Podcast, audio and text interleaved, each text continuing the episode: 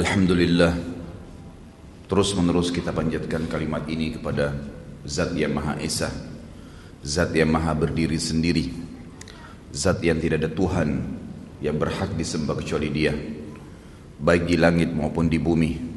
La ilaha illallah. Zat yang Maha hidup Tidak akan pernah mati selamanya. Zat yang selalu ada dari awal Dan juga akan selalu ada sampai kapan pun. Yang telah menggantungkan bertambahnya nikmat.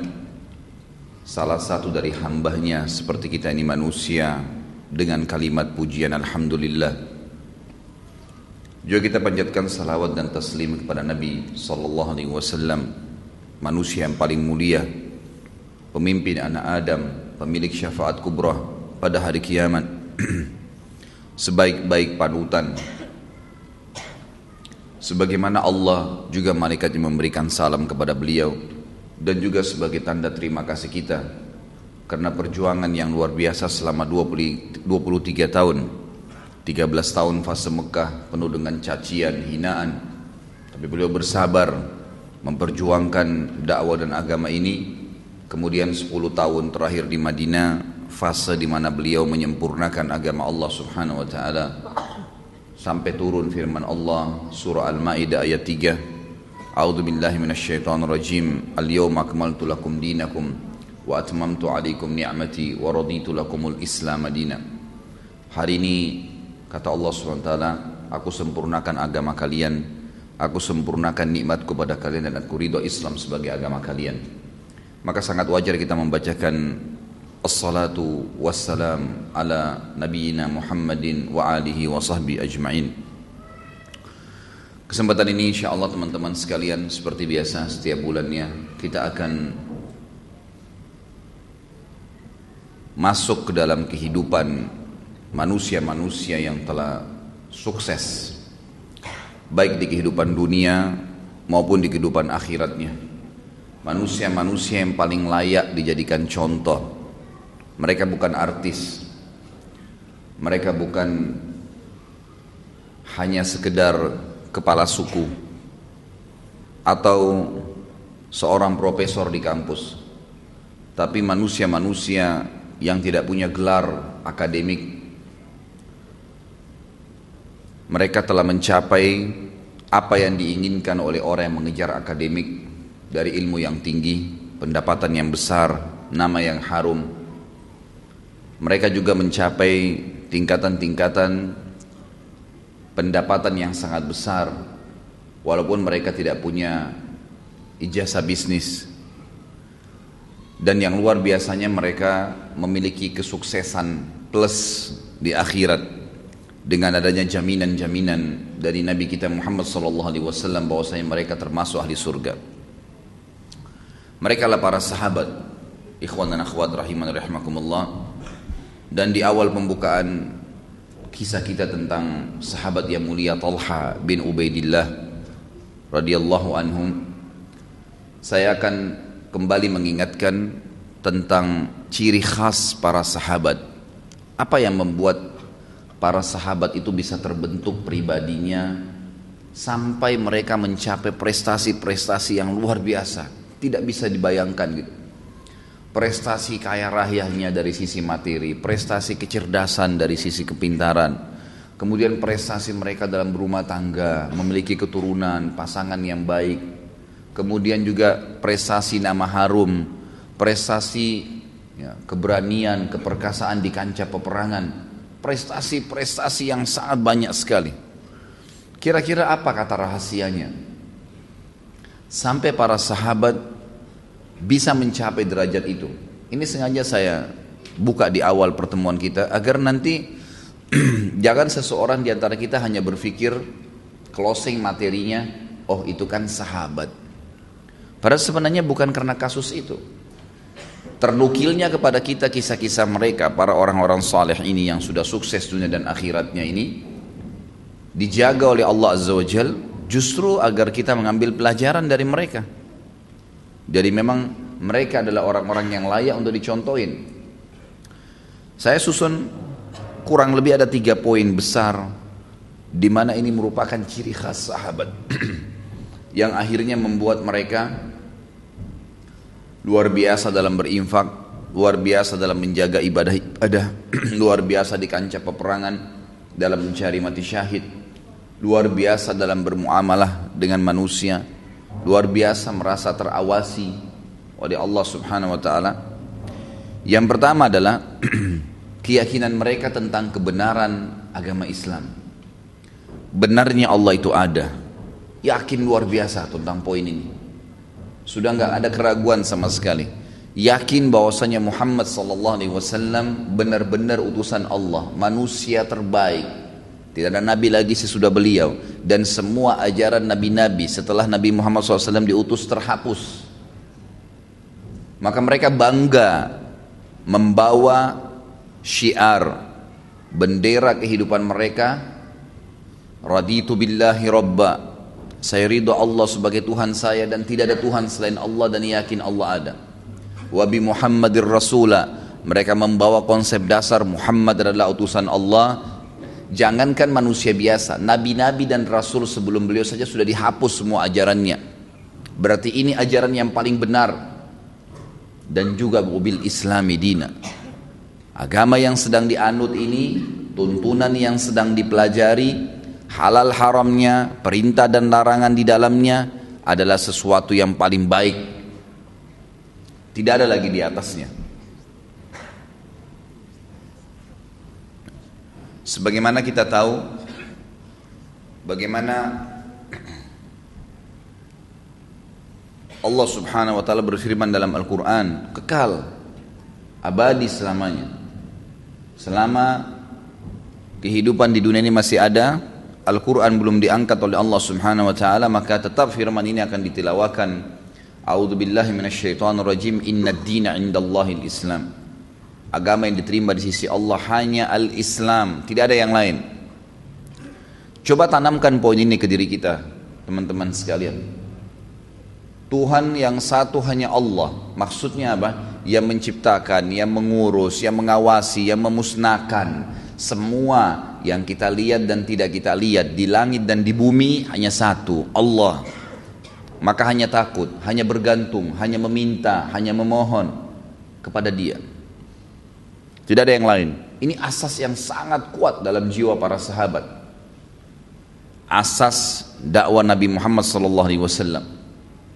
Kemudian Nabi Muhammad wasallam bukan hanya sekedar dikatakan oh itu nabi saya, bukan mereka berlumba-lumba mengikuti, mencontohi apa pun yang berhubungan dengan Nabi Wasallam, penampilannya, cara bicaranya, pakaiannya, cara jalannya, sampai menyisir rambutnya. Mereka semuanya berlumba-lumba. Begitu Nabi Wasallam keluar, mereka langsung melihat apa yang Nabi SAW lakukan, maka mereka segera melakukannya, menciplak kehidupan Nabi Wasallam. Dan ini asas yang luar biasa. Bayangkan kalau kita bisa menjadi Muhammad, Muhammad, Muhammad yang banyak. Di mana Nabi Muhammad SAW kita tahu manusia yang paling sempurna. Utusan Allah, ajarannya menghapus semua ajaran nabi-nabi sebelumnya. Secara fisik sempurna, secara akhlak sempurna. Nabi penutup. Ajaran agama yang dibawa adalah agama yang paling benar dan tidak ada lagi agama setelah agama yang dibawa oleh Nabi Muhammad SAW. Keyakinan ini betul-betul tertanam dalam hati mereka sehingga tidak ada yang perlu diidolakan kecuali satu orang saja Muhammad wasallam. Nggak ada yang lain ini tertanam luar biasa dalam jiwa mereka. Dan karena sudah yakin Allah sebagai Tuhannya tidak perlu minta bergantung memohon karena memang tidak ada yang menciptakan mengurusi mengawasi memusnahkan semua yang di langit dan di bumi kecuali Allah lalu Muhammad sallallahu alaihi wasallam adalah utusannya maka tentu ajaran yang dibawa Islam adalah agama yang paling benar. Maka mereka siap mati hidup untuk Islam. Ini ciri khas yang luar biasa ini. Dan ini yang perlu kita tanamkan ikhwah akhwat sekalian. Bagaimana kita tanamkan poin dasar ini? Sampai para ulama menulis buku yang masyhur misalnya Usulul Thalatha, asas daripada kehidupan seorang muslim tiga ridho Allah sebagai Tuhan, mengenal Allah Subhanahu wa taala dan meyakini keberadaannya serta meyakini kebenaran risalah Nabi Muhammad wasallam sehingga betul-betul menciplak hidup beliau, menciplak ya. Semua yang berhubungan dengan Nabi SAW. Antum mau jalan, mau berdiri, mau duduk, mau berpakaian, mau nyisir rambut. Apa saja. Semuanya orang tahunya, oh di cirinya, di badannya, di tubuhnya orang ini ada Muhammad SAW. Ajarannya maksud saya. Semuanya ada di situ. Apa yang dicontohkan, apa yang diajarkan, apa yang diperintahkan. Dan semuanya dari diri dia jauh apa yang dilarang oleh Nabi Muhammad SAW.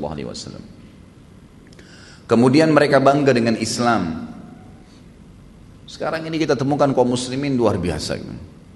Namanya Muhammad, namanya Ahmad. Tapi tidak ada ciri Muhammad. Tidak ada ciri Ahmad. Yang dua-duanya nama Nabi Muhammad sallallahu alaihi wasallam. Sebagaimana beliau bersabda li khamsu asma, saya punya lima buah nama. Ana Muhammadun wa ana Ahmad wa ana Hashir wa ana Akhib wa ana al-Mahi. Saya adalah Ahmad dan Muhammad, namanya sama artinya terpuji. Kemudian saya adalah Hashir, alladhi yuhsyarun nasu baina yang akan dibangkitkan manusia pada hari kiamat setelah aku dibangkitkan.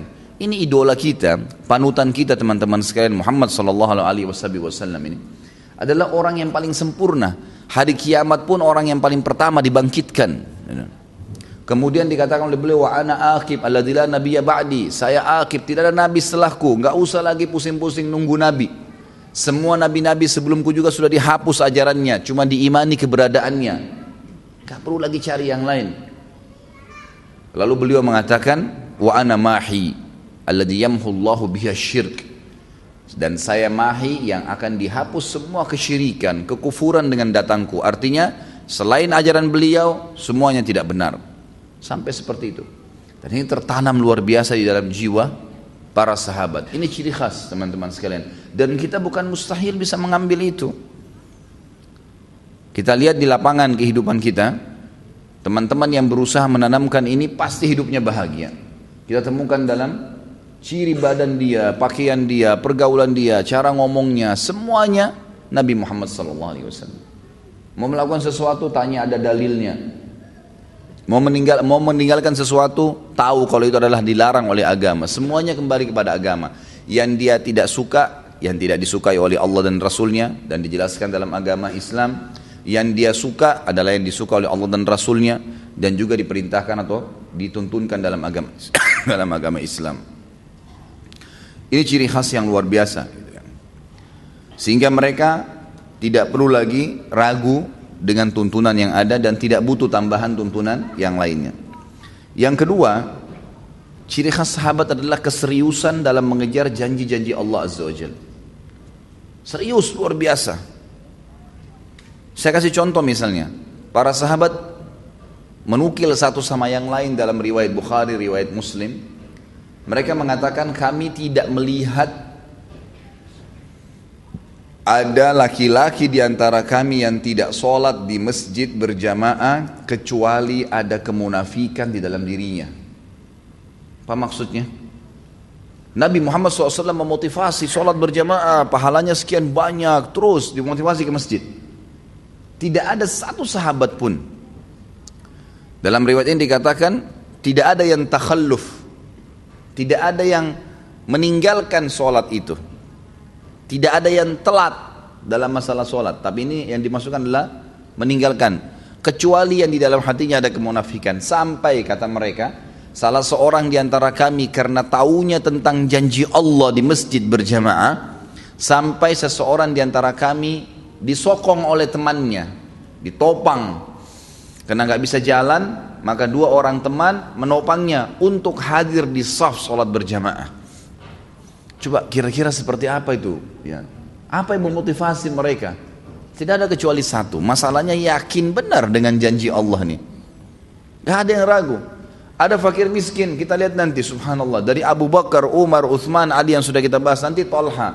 Kita akan nyusun insya Allah bulan depan ada Zubair bin Awam, ada Abdurrahman bin Auf, ada Sa'ad bin Abi Waqqas. Banyak sahabat-sahabat Nabi, terutama 10 awal dia masuk surga.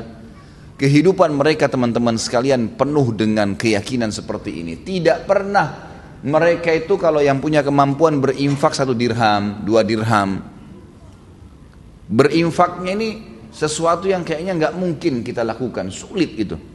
Kecuali yang Allah berikan hidayah. 15 miliar kalau nilai sekarang, 20 miliar. Dan harta-harta ini yang mereka infakkan apa yang ada di rumah mereka pada saat itu ya. Bukan berarti harta ini yang diinfakkan berarti ada harta yang lain. Pada saat mereka menemukan keuntungan, ada uang, mereka gelisah kalau sudah mengeluarkan kebutuhan dasar rumahnya, masih ada yang tersimpan. Coba bandingkan dengan kita yang sibuk terus menabung. Ini berapa lagi nih? Dari sejuta, kapan jadi 10 juta? 10 juta kapan jadi 100 juta? 100 juta kapan jadi 1 miliar? Tidak ada infak yang dikeluarkan, tidak ada sedekahnya. Bahkan pelit terhadap dirinya sendiri. Apalagi kalau mau membantu saudara-saudaranya yang lain. Apa yang mendorong mereka? Karena sangat yakin dengan janji Allah subhanahu wa ta'ala. Mereka luar biasa gitu. Masalah sholat, masalah jihad. Tidak pernah Nabi SAW mengatakan jihad itu ada sahabat yang nunggu di rumahnya kecuali munafik. Mereka sudah langsung, bahkan ada di antara mereka yang dengar kalimat jihad dari kebun kurmahnya langsung ya cuman pulang ke rumahnya nggak mandi nggak apa gitu. Langsung memakai baju pedang perangnya membawa pedang dan perisainya langsung hadir di depan masjid Nabi SAW kita kadang-kadang subhanallah hanya karena keringatan nggak jadi sholat jamaah di masjid. Bagaimana ini gitu Ciri khas sahabat mustahil mereka ketinggalan janji Allah. Karena prinsip dasarnya dalam masalah ibadah ikhwan dan akhwat sekalian, sekali kita ketinggalan ibadah itu, sulit sekali untuk mengulanginya. Saya sering sampaikan di pengajian saya. Kalau seandainya kita masbuk sholat subuh satu rakaat, mungkin ada uzur, mungkin sakit perut, anggaplah, ketiduran, anggaplah.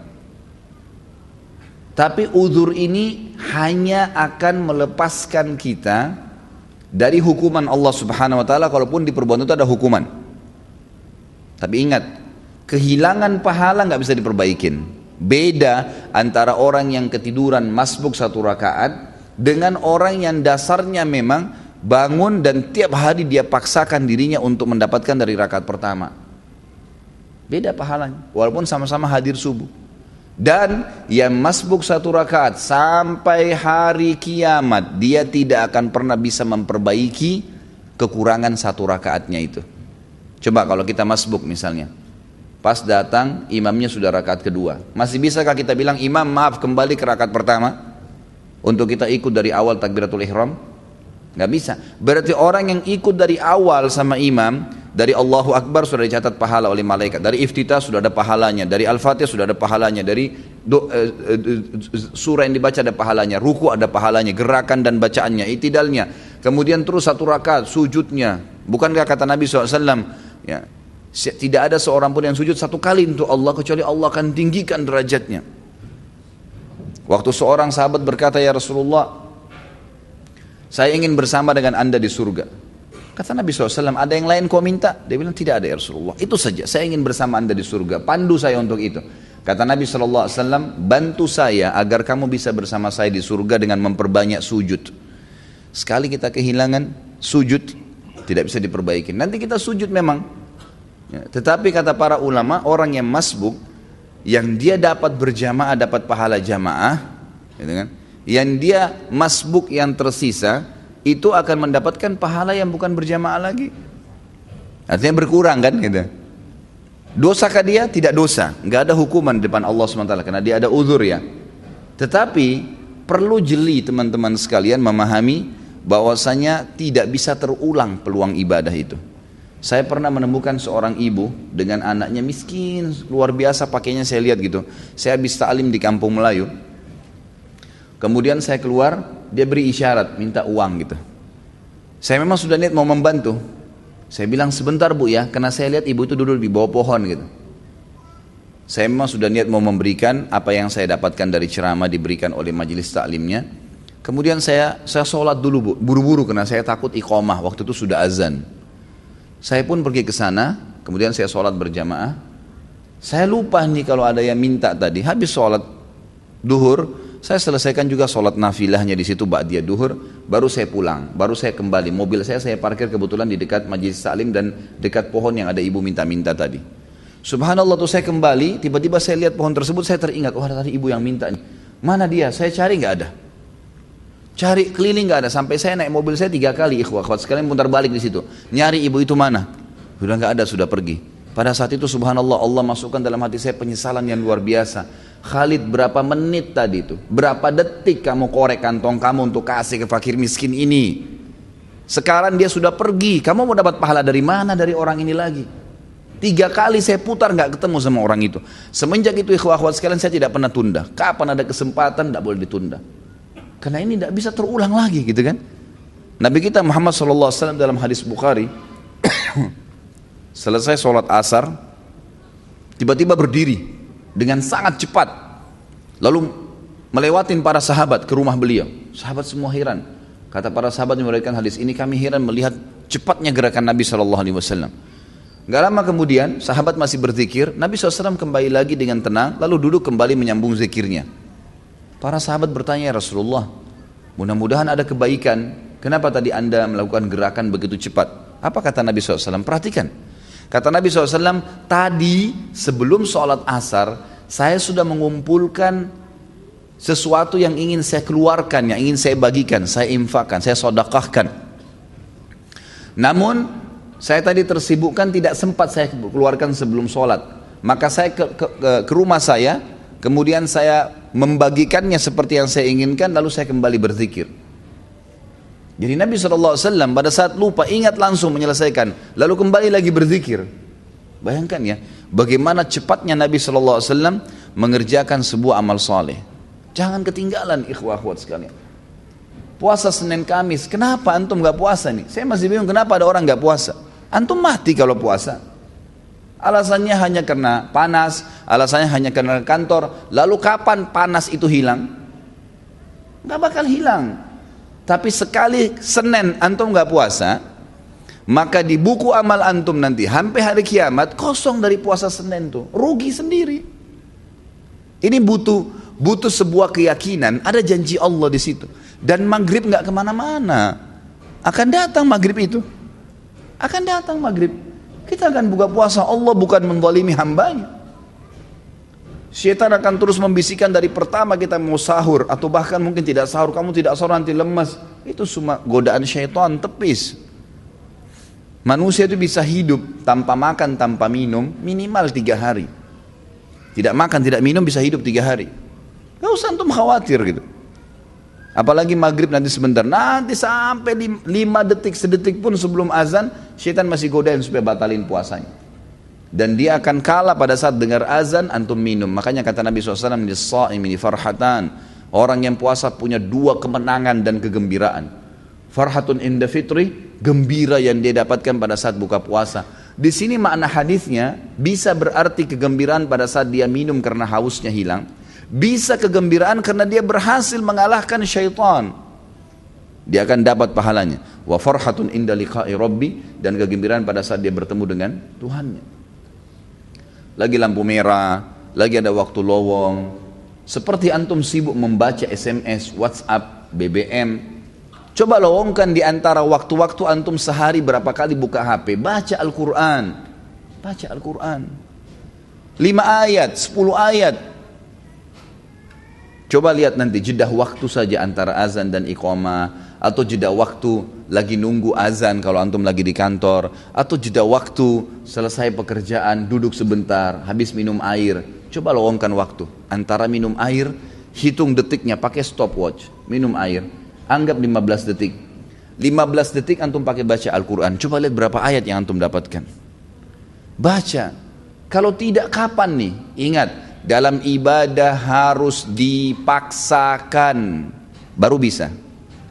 Kalau kita tidak paksakan diri kita, tanda kutip, tidak paksakan sholat malam, tidak paksakan berpuasa, tidak paksakan bersodakah, tidak paksakan mengambil Quran dari rak atau membuka ya, aplikasi Quran di HP dan dibaca, tidak paksakan menjenguk orang sakit, tidak paksakan hadir di majelis ilmu, tidak bakal pernah bisa. Karena syaitan selalu menghambat kita.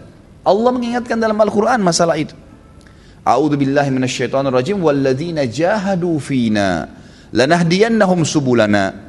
Orang-orang yang jahadu fina artinya berusaha memaksakan diri menuju ke perintah-perintah kami, jalan-jalan kami, meninggalkan larangan-larangan kami, maka kami akan pandu dia menuju ke jalan-jalan kami. Lanahdiyannahum subulana. Kami mudahkan mereka untuk mengamalkannya.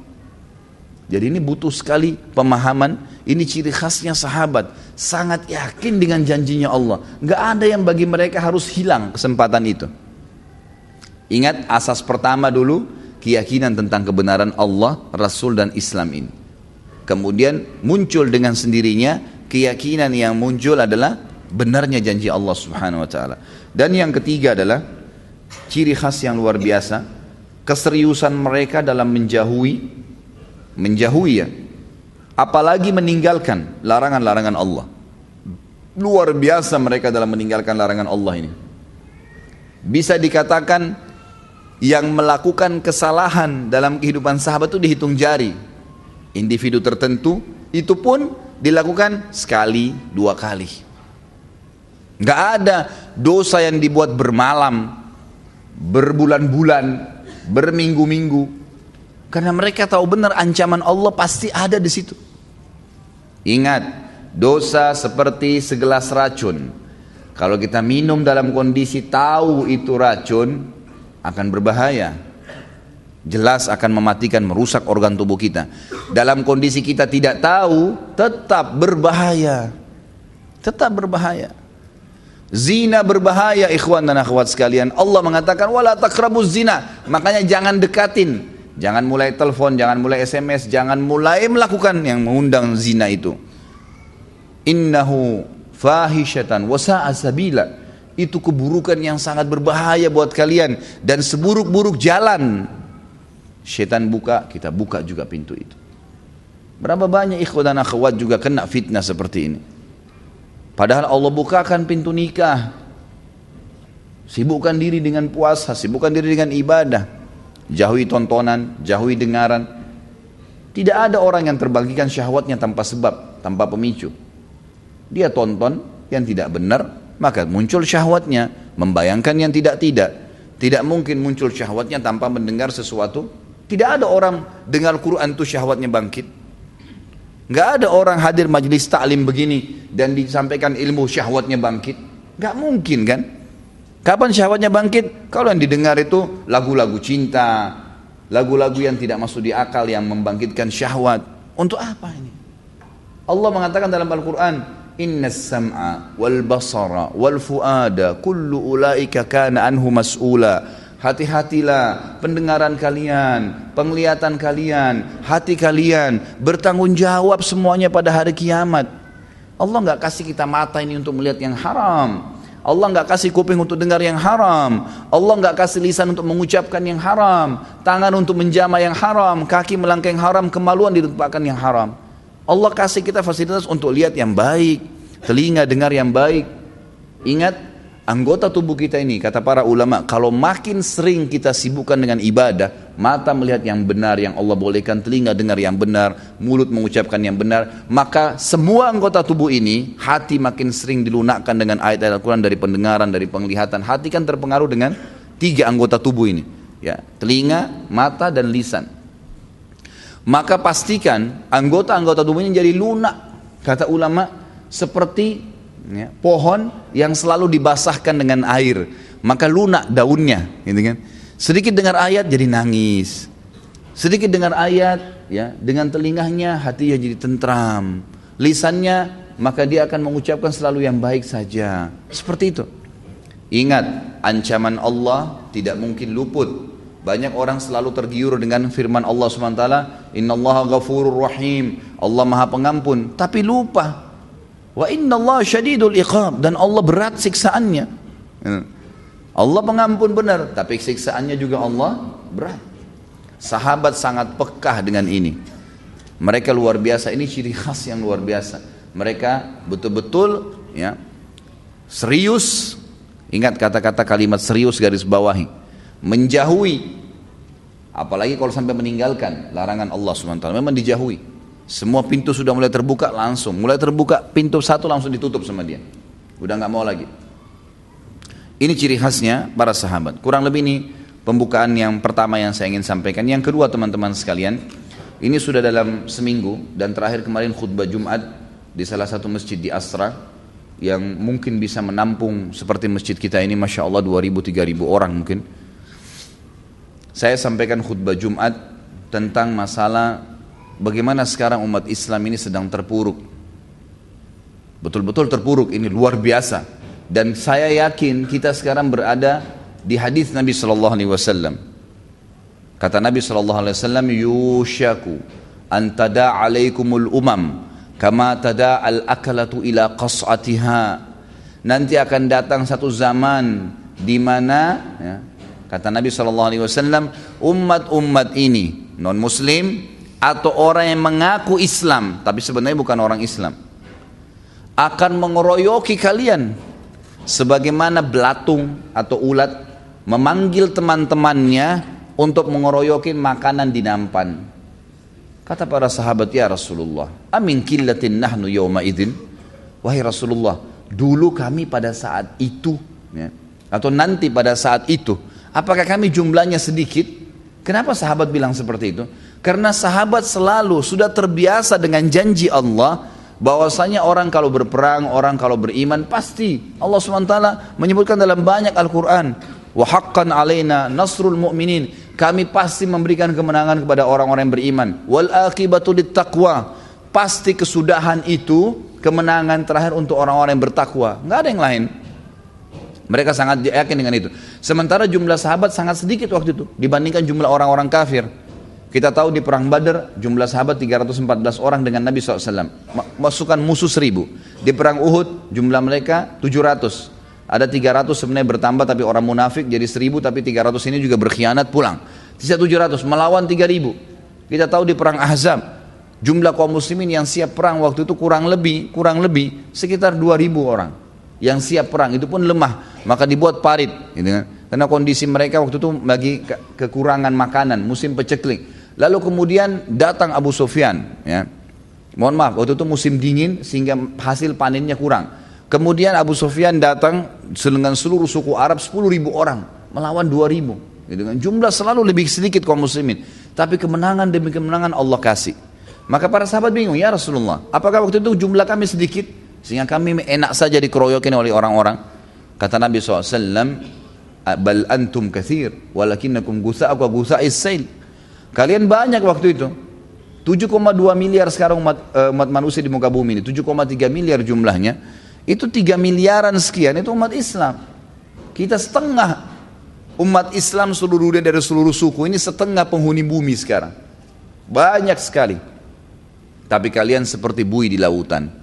Lalu kata Nabi SAW, وَلَيَنْزِعَنَّ اللَّهُ مِنْ صُدُورِ أَدُوِكُمْ الْمَهَابَةَ مِنْكُمْ Pada saat itu Allah akan tarik. Allah tarik dari hati-hati musuh kalian rasa takut, segan. Tidak lagi takutnya dengan kaum muslimin. Di zaman Nabi SAW mereka zaman sahabat takut orang-orang kafirin. Takut. Sampai dikatakan dalam beberapa uh, asar namanya Umar bin Khattab kalau disebut di wilayah-wilayah kafir mereka pada ketakutan. Dengar namanya saya sudah takut gitu. Dengar namanya saja.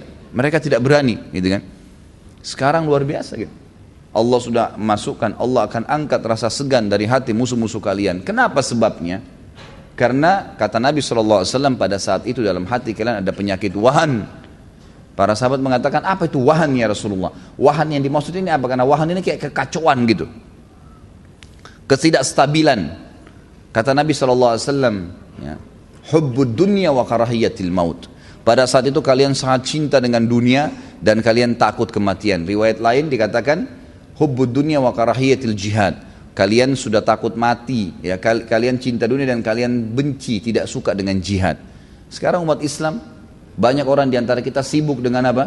Pendapatan saya apa? Bagaimana saya hidupin keluarga dan anak saya? Titik, cukup itu.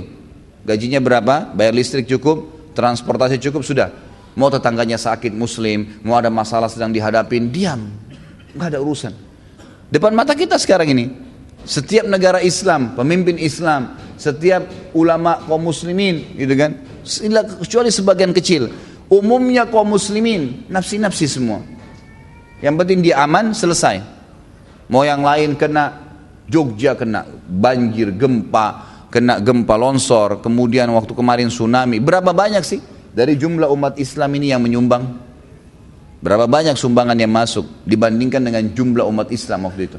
Kalau kita hitung persentasenya yang bantu pada saat tsunami terjadi, kemudian di Jogja, banyak yang terjadi masalah di Indonesia, memang ada yang membantu.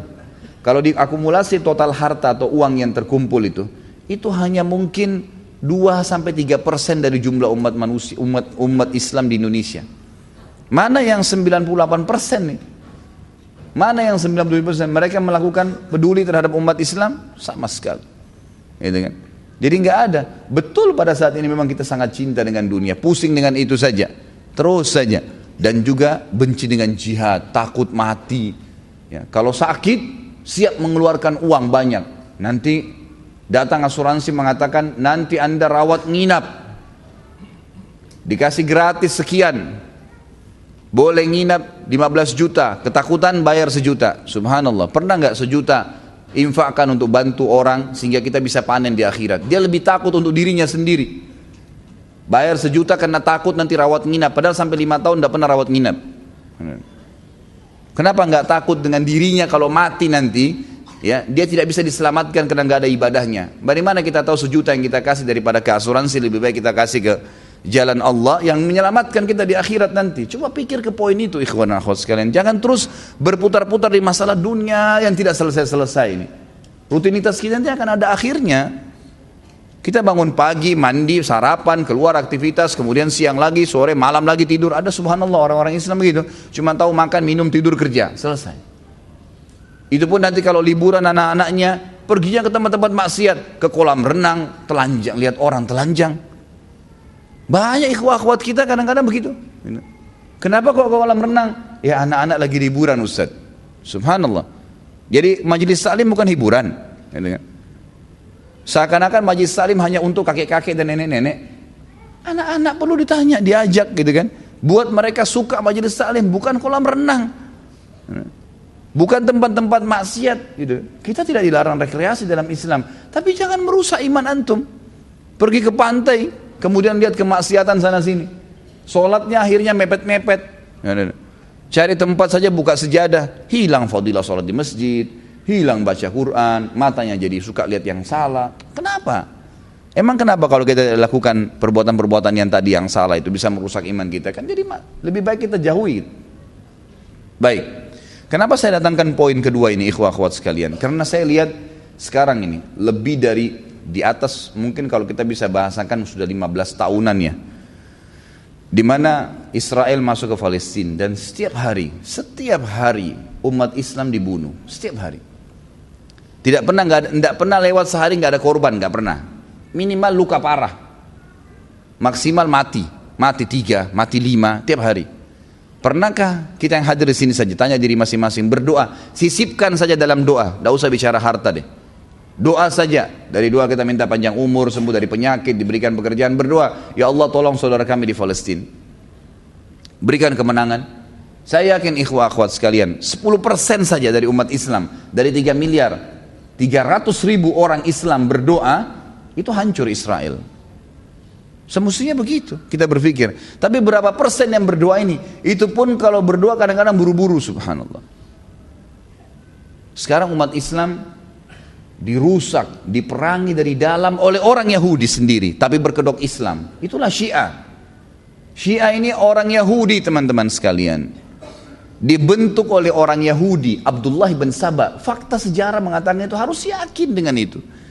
Kita punya buku-bukunya, fakta-faktanya Abdullah bin Sabah orang Yahudi pura-pura masuk Islam.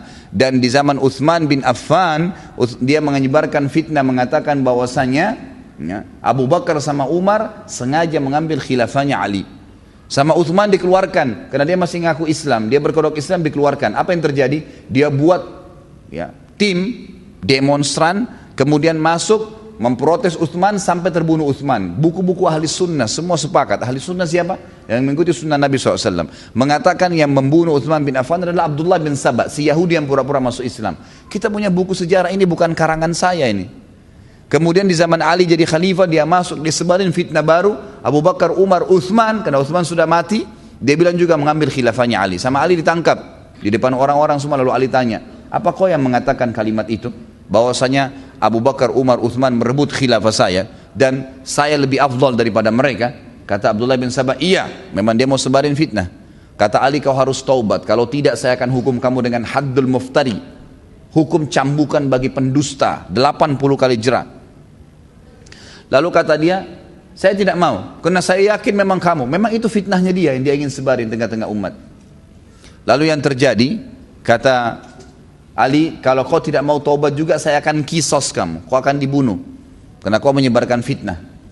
Semua sahabat tidak ada yang khilaf bahwasanya rentetan Abu Bakar Umar ini paling afdal di kalangan sahabat. Sudah kita jelaskan tablik akbar yang lalu pada saat jelaskan Abu Bakar dan Umar panjang lebar 4 jam lebih. Lalu apa yang terjadi teman-teman sekalian? Kata Ali saya akan bunuh kamu. Dia bilang kalau kau bunuh saya wahai Ali, kau adalah Tuhan sampai pada fitnah yang lebih besar dibunuh sama Ali Abdullah bin Sabah dalam Abdullah bin Sabah dalam sejarah ahli sunnah dibunuh oleh Ali radhiyallahu anhu pemahaman Syiah kalau orang pakai akal sehat dia akan faham ternyata pemahaman ini bukan dari Islam Al-Quran yang Allah subhanahu wa ta'ala telah katakan dalam dalam kitabnya masyhur ayat ini kekal bukan karangan saya firman Allah minasyaitonir inna nahnu nazzalna dzikra wa inna lahu lahafidun. Kami turunkan az-dzikra yakin Al-Qur'an sempurna dan kami akan menjaganya. Tidak ada satu huruf pun dimasukkan kecuali pasti akan terbongkar. Enggak mungkin. Dijaga oleh Allah Subhanahu wa taala. Itu ciri khasnya Al-Qur'an. Dan ini ulama semua sudah sepakat dinukil banyak riwayat berhubungan dengan masalah ini. Kemudian mereka mengatakan tidak, Quran ini kurang. Allah bilang dijaga, kau bilang kurang. Siapa kamu itu? Berani benar ngomong begitu.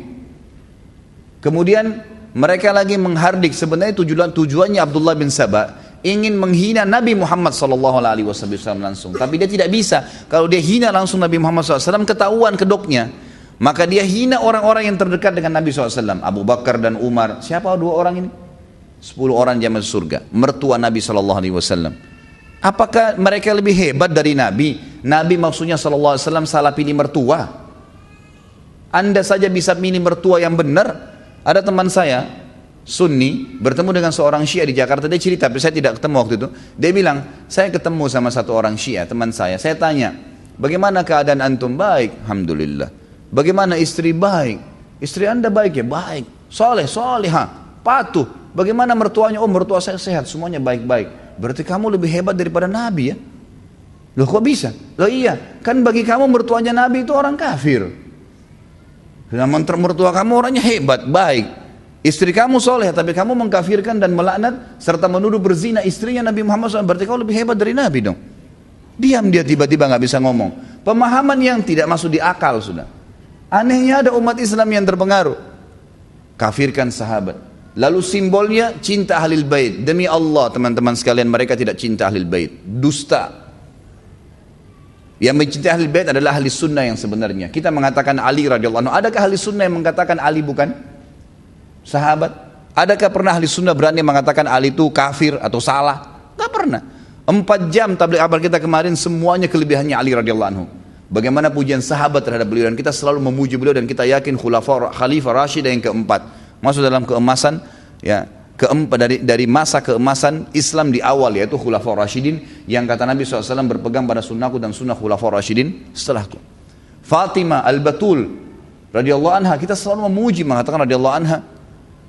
Hasan dan Husain kita mengakui sabda Nabi SAW Sayyidu Syabab Ahli Jannah pimpinan anak mudanya surga itu pernyataan ahli sunnah. Husain terbunuh di Karbala kita mengatakan Husain mati syahid yang membunuhnya zalim Nggak ada ahli sunnah mengatakan Husain kafir misalnya kita membenci.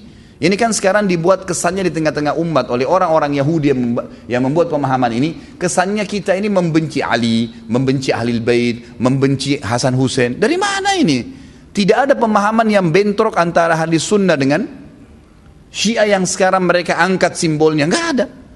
Gitu kan? Kitab ahli bait kita hormatin.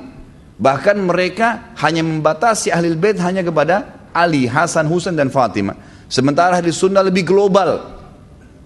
Istri-istri Nabi juga masuk dalam keluarga Nabi SAW. Terbukti kita tahu dalam riwayat Bukhari. Tentu orang Syiah tidak yakin riwayat ini dan kita tidak peduli dengan itu. Kita punya sanat yang jelas dalam riwayat Bukhari. Salah satu salawat yang kita dianjurkan baca sebelum salam, Selain Allahumma salli ala Muhammadin wa ala ali Muhammad kama sallaita ala Ibrahim wa ala ali Ibrahim dan seterusnya ada juga Allahumma salli ala Muhammadin wa azwajihi wa dhurriyyatihi kama sallaita ala ali Ibrahim. Ya Allah berikanlah salam untuk Muhammad sallallahu alaihi wasallam dan istri-istrinya serta juga keturunannya. Ini salah satu salawat yang kita yakini kebenarannya. Ada istri masuk di sini, gitu kan? Antum sekarang bahasa Indonesia deh, secara akal sehat kalau lagi buat kartu keluarga, istri masuk dalam keluarga nggak? Orang Syiah kalau ditanya itu dia bingung jawab tuh. Istri antum masuk dalam keluarga nggak? Masuk. Bahkan setelah nama kepala keluarga si laki-laki langsung istrinya bagian daripada keluarga itu. Jelas, gitu kan? Kalau kita mengatakan masuk dalam keluarga, bagaimana caranya tidak? Secara akal sehat saja, itu sudah jelas. Ada statement bahkan yang hampir mereka sepakati mereka mengatakan Nabi Muhammad kita mengatakan sallallahu alaihi wasallam Allahu alam mereka. Mereka mengatakan statement bahwa saya Nabi Muhammad sallallahu alaihi wasallam masuk surga tapi kemaluannya di neraka. Statement itu dilempar. Alasannya kena menikah dengan Aisyah. Siapa kamu itu? Di zaman Nabi SAW turun firman Allah kekal dalam Al-Quran. Surah An-Nur ayat 2 dan ayat 23. Pada saat Aisyah difitnah oleh pimpinan munafikin Abdullah bin Abi Salul. Kemudian dia mengatakan bahwasanya Aisyah berzina dengan Safwan. Turun surah An-Nur menyuruh Nabi SAW mencambuk mereka karena mengatakan Aisyah berzina. Ada beberapa sahabat yang dicambuk termasuk pimpinan munafikin itu. Sekarang mereka ulangi lagi perkataan itu. Kata Imam Az-Zahabi dan ulama-ulama sunni yang lainnya mengatakan siapa pun yang mengatakan Aisyah berzina mengikuti konsep awalnya Sebelum turun surah An-Nur, maka hukumnya berlaku surah An-Nur pada mereka. Ikut-ikutan tetap dicambuk 80 jerah. Kan? Kalau mengkafirkan sahabat berarti dia yang kafir. Karena kata Nabi SAW, tidak ada seseorang pun yang mengatakan kepada saudaranya muslim kafir kecuali akan kembali ke salah satunya. Kira-kira kalau ketemu Abu Bakar dengan satu orang dari orang Syiah ini, siapa yang kita mau katakan kafir? Bagaimana bisa mau dikatakan sahabat Nabi kafir? Hidup melihat Nabi, melihat Nabi dengan mata kepala saja Sallallahu Alaihi Wasallam sudah sebuah fadilah. Definisi sahabat harus lihat Nabi dengan mata kepala, harus beriman pada beliau pada saat itu dan meninggal dalam keyakinan itu baru dikatakan sahabat. Kita tahu ada orang-orang seperti Uwais Al-Qarni, gitu kan? Kemudian Shuraih Al-Qadi, ada beberapa yang dikenal dengan tabi'in besar dalam buku-buku ahli sunnah yang kita jadikan rujukan dan punya sanat yang jelas mereka hidup di zaman Nabi SAW beriman pada Nabi menjadi orang soleh yang luar biasa. Sampai tidak kenal kisah Uwais Al-Qarni sampai tidak kenal kisah Syurah Al-Qadi yang terkenal dengan kesolehan mereka kezuhudan mereka. Tapi karena tidak pernah lihat Nabi SAW dengan mata kepala maka dikatakan dia gelangan, kalangan tabiin bukan kalangan sahabat. Jadi nggak gampang itu. Mencapai derajat sahabat ini nggak dikafirkan. Kenapa? Abdullah bin Sabah tahu asas kita adalah Al-Quran. Dikatakan Al-Quran itu kurang. Asas kita menerima hukum Allah dari mana? Dari Nabi SAW. Nabi ajarkan ke siapa? Dari sahabat. Kalau sahabat dipangkas oleh mereka, maka otomatis mereka harus punya sumber lain yang sampai kepada Nabi. Di karang-karang riwayat yang tidak jelas sanatnya. Jadi ini jelas pemahaman dari orang Yahudi di tengah-tengah umat Islam yang masuk tengah umat Islam untuk memerangi kaum muslimin. Orang bodoh yang ngikutin itu. Dan ini tidak boleh didiamkan. Subhanallah di negara-negara yang ada ahli sunnah tidak pernah ahli sunnah membunuh satupun orang syiah kecuali buat makar. Tidak pernah. Di Saudi mereka kalau yang berfaham syiah dikenal dengan Houthi itu mereka masih punya warga negara. Di Indonesia selama mereka tidak buat makar pernah ahli sunnah ganggu syiah? Nggak pernah. Tapi pada saat mereka memimpin ikhwan dan akhwat sekalian, lihat di Syria 230 ribu jiwa ahli sunnah dibunuh karena pemahaman Yahudi dasarnya. Memerangi umat Islam memang. Gitu kan? Di Irak mereka membunuh 150 ribu jiwa termasuk Saddam Hussein yang mereka anggap selama ini memerangi mereka. Irak sekarang itu negara keduanya Iran. Kemudian mereka terakhir masuk ke Yaman membakar tidak kurang dari seribu masjid dan rumah-rumah tahfidz Quran serta kampus-kampus Islam ya itu kemudian diganti ditutup banyak yang dibunuh banyak yang diperangi subhanallah ini yang terjadi dan pendekatan orang-orang Syiah terakhir dengan pemerintah Yaman hampir sama dengan pendekatan orang Syiah sekarang dengan pemerintah kita. Hampir sama metodenya. Kalau pemerintah kita ini semoga Allah berikan hidayah tidak segera melihat mengambil pelajaran dari Yaman bukan mustahil terjadi hal yang sama. Mereka teman-teman sekalian masuk kepada pemerintah, presiden waktu itu nasionalis tapi ahli sunnah, didekatin, selalu ada pertemuan intens, pergantian budaya, kemudian saling memberikan bantuan dan A, B, C, T seterusnya dikasih setiap pertemuan dititipin satu pesan. Kalau 100 pertemuan berarti 1000 pesan. Satu kalimat saja sudah seribu kalimat, seratus kalimat kalau seratus pertemuan. Yang dimasukkan adalah ahli sunnah itu, tapi dia tidak katakan ahli sunnah. Kalau ahli sunnah kan berarti ahli sunnah. Dibuat momok yang lebih serem atau seram dianggap perlu dijauhi, wahabi. Ini wahabi nih, cirinya wahabi apa? Berjenggot, tidak isbal, sholat berjamaah di masjid, dahinya hitam. Ini orang-orang buruk atau baik dalam agama nih? Ahli sunnah, orang yang dahinya hitam karena sujud. Kalau sholat ke masjid, mereka tidak isbal karena Nabi melarang. Karena kalau tutup di bawah mata kaki masuk dalam neraka. Perempuannya berjilbab besar, bercadar, ini yang wahabi. Diangkat sama mereka, ini lihat teroris nih. Ya. Sama konsepnya dengan Yahudi di Israel, cuma ini Yahudi berkedok Islam, gitu kan. Ini lihat nih Wahabi menakutkan, teroris, mereka radikal, mereka tidak bolehkan ini, tidak bolehkan itu dan seterusnya. Apa yang terjadi ikhwah sekalian? Pemerintah Yaman nangkap-nangkapin tuh ulama-ulamanya ahli sunnah. Setelah ditangkap-tangkapin, orang Syiah sudah merasa tidak ada lagi gangguan. Yang terjadi apa? Mereka lalu membuat pasukan militan mengkudeta pemerintah. Baru berapa hari saja mereka kudeta pemerintah Yaman, mereka sudah pasang di jalan-jalan pelang-pelang besar, itu fotonya Khomeini. Siapa Khomeini? Coba antum baca dia sejarahnya. Orang Yahudi. Subhanallah. Baru mau dikatakan ayatullah. Ayatullah dari mana ini? Ayat syaitan iya. Bagaimana caranya dikatakan ayatullah ini? Gitu kan. Mereka berani menyebutkan dalam bukunya innali a'immatuna. Saya baca dalam kitab Al-Kafinya. Manzilatan la yablughu malakul manzilatun la ya, la tablughu malakul mukram wala nabiyyu mursal. Kami ini imam-imamnya Syiah punya kedudukan yang tidak mungkin dijangkau oleh para malaikat dan juga nabi-nabi. Maksudnya kedudukan apa ini? Allah, kedudukan ketuhanan. Orang harus faham kalimat-kalimat yang luar biasa. Fitnah-fitnah terus ditanamkan di tengah-tengah umat. Ini berbahaya sekali. Mereka lakukan itu. Lalu mereka mengeluarkan statement, nanti musim haji ini kami akan serang Mekah dan Madinah. Presiden Yaman tulis surat kepada negara-negara Turk di sekitarnya, enam negara termasuk Saudi, Raja Salman. Semoga Allah menjaga beliau. Coba bantu kami ini, diserang. Gitu kan? Subhanallah di hari-hari sekarang orang-orang Syiah di Indonesia harus disampaikan nih kepada kaum muslimin dan harus sampaikan kepada semua orang Sa intens menemui presiden dan wapres kita. Intens menemui mereka. Lalu kemudian tidak mungkin pertemuan tersebut tidak diberikan pemahaman, cekokan. Bantuan dari Iran ini segala dan sekarang ini ada ratusan ribu jumlahnya orang-orang yang masuk pengungsi dari Iran. Kenapa harus mengungsi di Indonesia? Negaranya nggak apa-apa, gitu kan? Ngungsi dibiayai hidupnya. Bagaimana ini bisa? Saya tidak mengatakan pemerintah kita salah ya. Sebab kita pasti ahli sunnah mendukung pemerintah. Yang salah kita ingatkan. Saya menganggap ini sebuah kekeliruan yang harus diingatkan. Itu mereka Syiah masuk. ya. Bahkan ada beberapa teman-teman yang heran. Mereka-mereka ini kalau secara fisik bukan kayak manusia biasa. Kayak orang-orang yang sudah terlatih militer. Ngapain masuk ratusan ribu orang ke Indonesia? Bukankah sudah ada pelajaran di Yaman dulu? Bukankah MUI, MUI kita, bukan saya, MUI, MUI Indonesia yang sudah diakui dari segi, seluruh ormas Islam mengatakan bahwasanya Syiah sesat? Bukankah ulama-ulama sudah mengingatkan? Gitu kan? Bukankah sudah ada pelajaran dari negara-negara sebelumnya? Maka itu yang terjadi.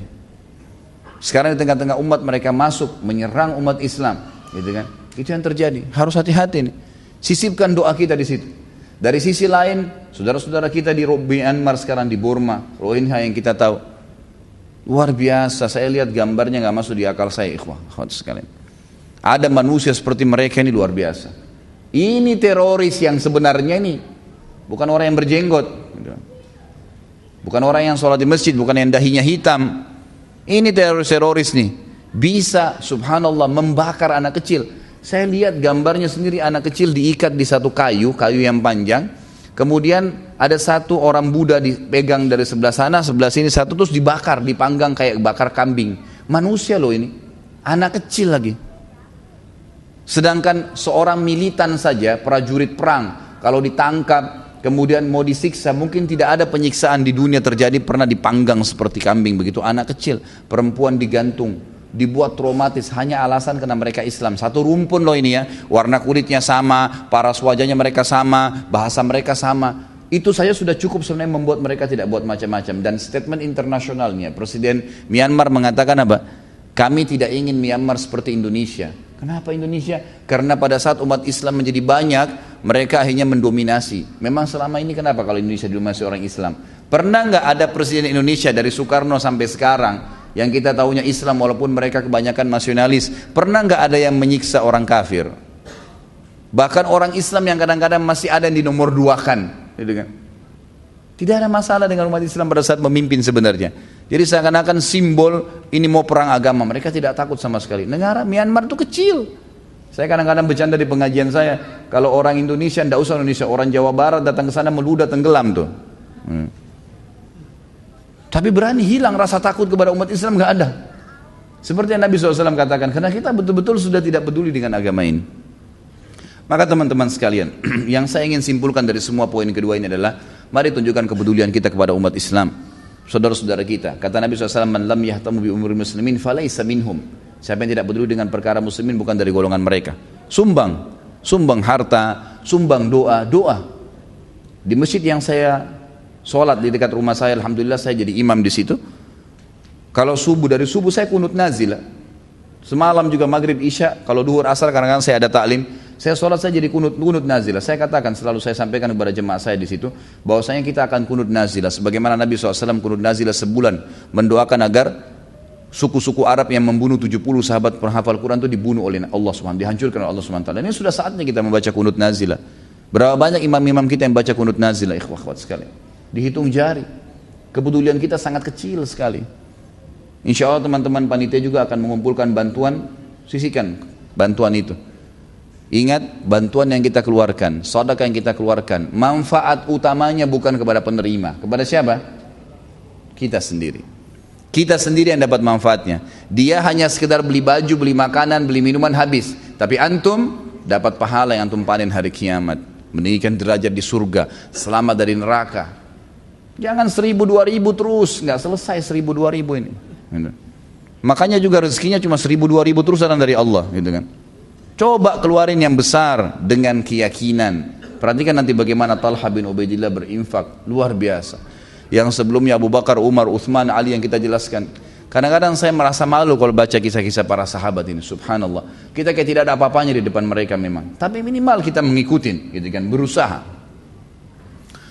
Ini kurang lebih dua poin yang saya ingin sampaikan. Mudah-mudahan Allah Subhanahu wa taala menjadikan ini sebuah ya, nasihat buat diri saya sendiri dan buat antum sekalian dan seluruh muslimin yang mendengarkan ceramah kita agar bisa peduli dengan keadaan muslimin dan juga bisa menjadikan ciri khas sahabat ada pada diri kita.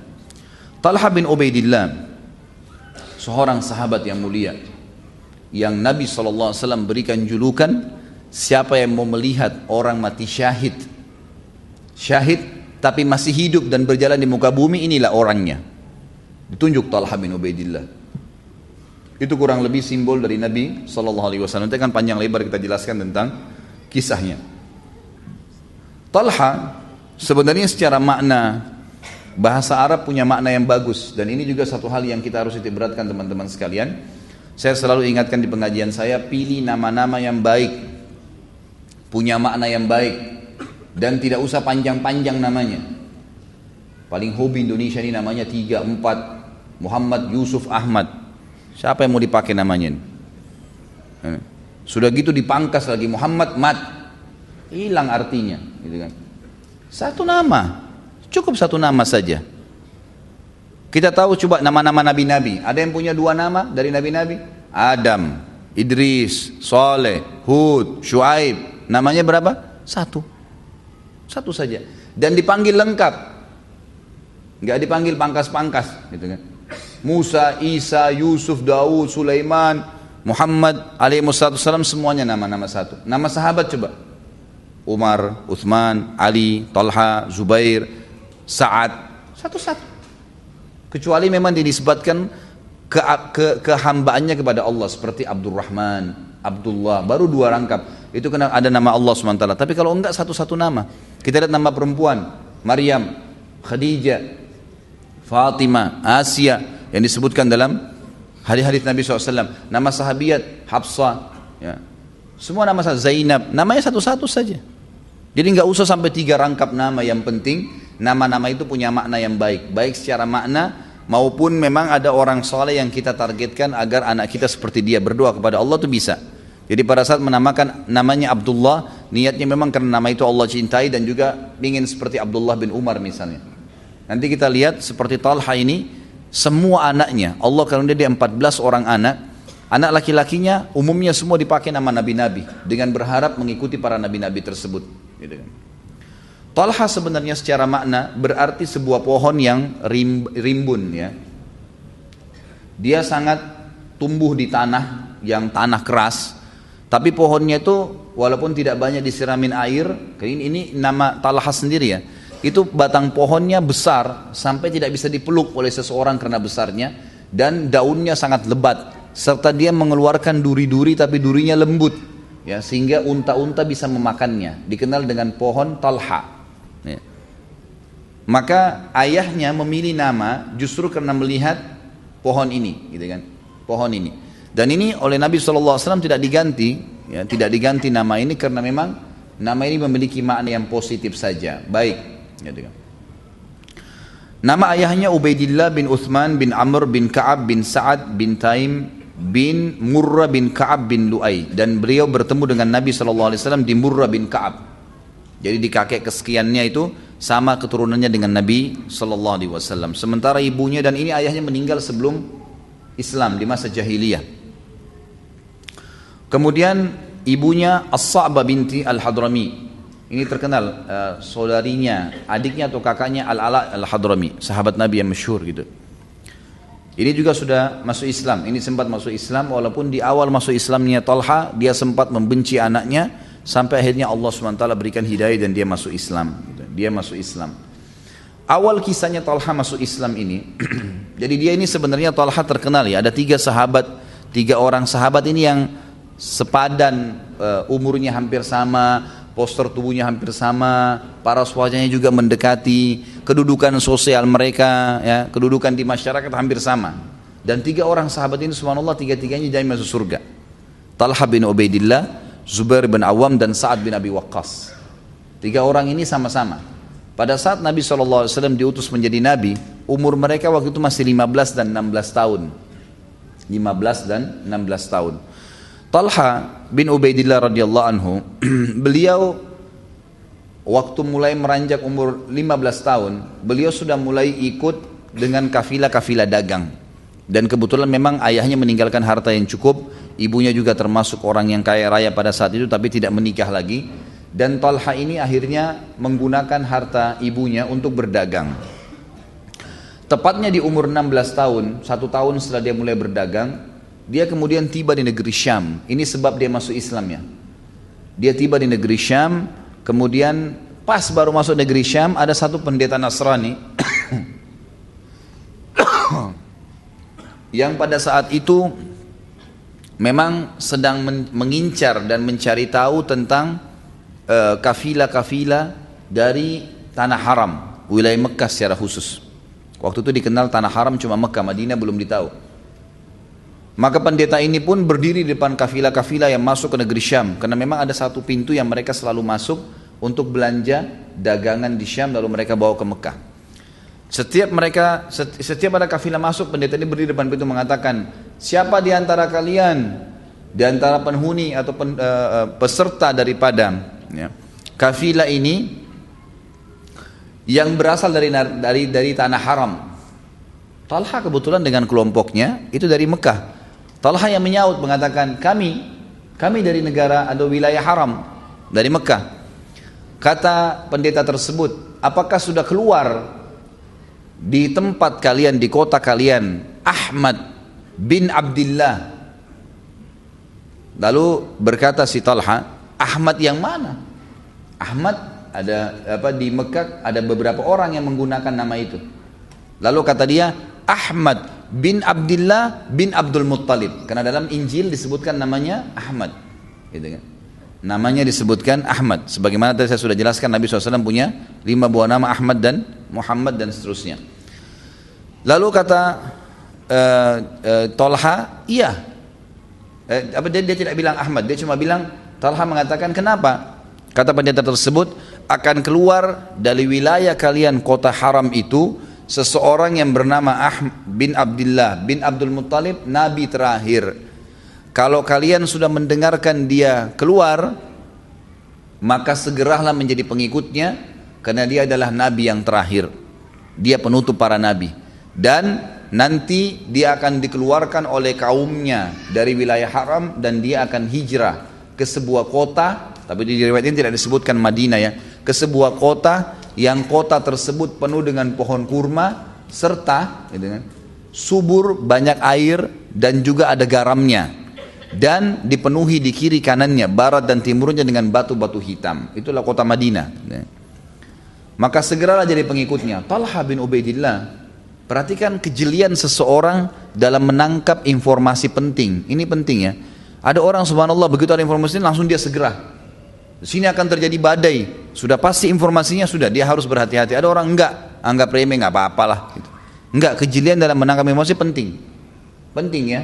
Ini penting sekali. Kalau pen, ben, beritanya penting segera. Apalagi kalau itu informasi yang benar dari agama kita. Dengarkan azan informasi panggilan sholat. Gak usah kerjakan yang lain. Selesai.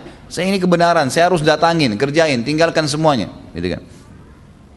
Dia tangkap informasi ini dari pendeta tersebut dan pendeta itu terkenal ya pada zaman itu adalah orang-orang yang dekat dengan Allah Subhanahu wa taala. Dan mereka tahu itu, ini agama Nasrani yang patuh kepada Allah, nabinya mereka Nabi Isa. Lalu Talha pun berkata, informasi itu berbekas pada hati saya. Maka saya pun akhirnya kembali ke Mekah, tidak jadi dagang. Saya kembali sendirian meninggalkan kafilah tersebut lalu kemudian saya kembali lalu saya tanya keluarga saya. Karena perjalanan dari Mekah ke negeri Syam memakan waktu, makan waktu, gitu kan. Itu bisa ditempuh kurang lebih sebulan perjalanan. Maka dia pulang segera, jadi sudah dua bulan nih, sebulan pergi, sebulan pulang. Lalu dia tanya keluarganya, apakah ada terjadi sesuatu di Mekah pada saat saya pergi ke negeri Syam? Kata keluarganya, ya tidak disebutkan siapa, tapi dalam riwayat dikatakan, kata keluarganya ada. Telah mengaku sebagai Nabi Allah Muhammad bin Abdullah bin Abdul Muttalib. Kata Talha, apakah dia punya nama lain selain Muhammad? Kata keluarganya, dikenal dengan nama Ahmad. Maka kata Talha, apakah sudah ada yang mengikuti dia? Orang-orang Mekah sudah tahu. Yang pertama beriman kepada dia adalah sahabat dekatnya Abu Bakar bin Abi Kuhafa. Yang nama itu namanya Abdullah ya, dikenal dengan Abu Bakar. Maka dia pun Talha berkata, saya tahu Abu Bakar. Dia adalah seorang pedagang yang baik dan Abu Bakar ini sebelum masuk Islam punya majelis ya punya kayak semacam kalau kita sekarang katakan sekarang pengajian ya. Tapi dia bukan pengajian dia khusus untuk membahas nasabnya orang-orang Arab. Abu Bakar adalah orang yang paling menguasai nasab orang-orang Arab. Jadi kalau ada yang mau tahu nasabnya dari suku ini suku ini dari mana asalnya dari Abu Bakar semua. Dan orang-orang kata Talha menyukai majlisnya karena dia adalah orang yang paling mahir dalam nasab orang-orang Arab. Dia orang yang jujur orang yang lembut orang yang baik. Maka tidak mungkin Abu Bakar beriman kepada orang yang salah. Dia pun segera mendatangi Abu Bakar lalu bertanya, "Oh ya Abu Bakar, betulkah Muhammad bin Abdullah nama lainnya Ahmad dan sudah mengaku sebagai nabi?" Kata Abu Bakar, "Iya." Betul. Dan saya sudah apakah kamu sudah beriman padanya? Dia bilang, "Iya." Kalau begitu, bawa saya kepadanya. Saya ingin beriman juga. Lalu dibawalah Talha bin Ubaidillah oleh Abu Bakar menuju ke apa namanya? Ke Nabi SAW lalu langsung mengucapkan syahadat kemudian menceritakan tentang berita dari pendeta yang ada dari negeri Syam dan Nabi SAW membenarkan berita tersebut. Semenjak itu Talha masuk Islam. Tentu Talha ini pada saat masuk Islam umumnya seperti para sahabat walaupun dia terkenal orang kaya raya ibunya dihormatin di karangan sukunya tapi karena dia masuk Islam maka dibenci oleh sukunya sendiri jadi pada saat itu mulai dia ikrarkan, dia mulai mendakwakan Islam itu karena dia tahu kebenaran tapi ternyata disiksa oleh kaumnya. Termasuk ada satu orang pada saat dia lagi jalan dengan Abu Bakar pulang dari rumah Nabi Shallallahu Alaihi Wasallam, radhiyallahu anhuma. Maka pada saat itu ada satu orang yang bernama Nofal bin Khuwailid. Nofal bin Khuwailid ini terkenal dengan singanya Quraisy. Jadi orangnya sangat berani, kekar dan orang semua segan dengan dia gitu.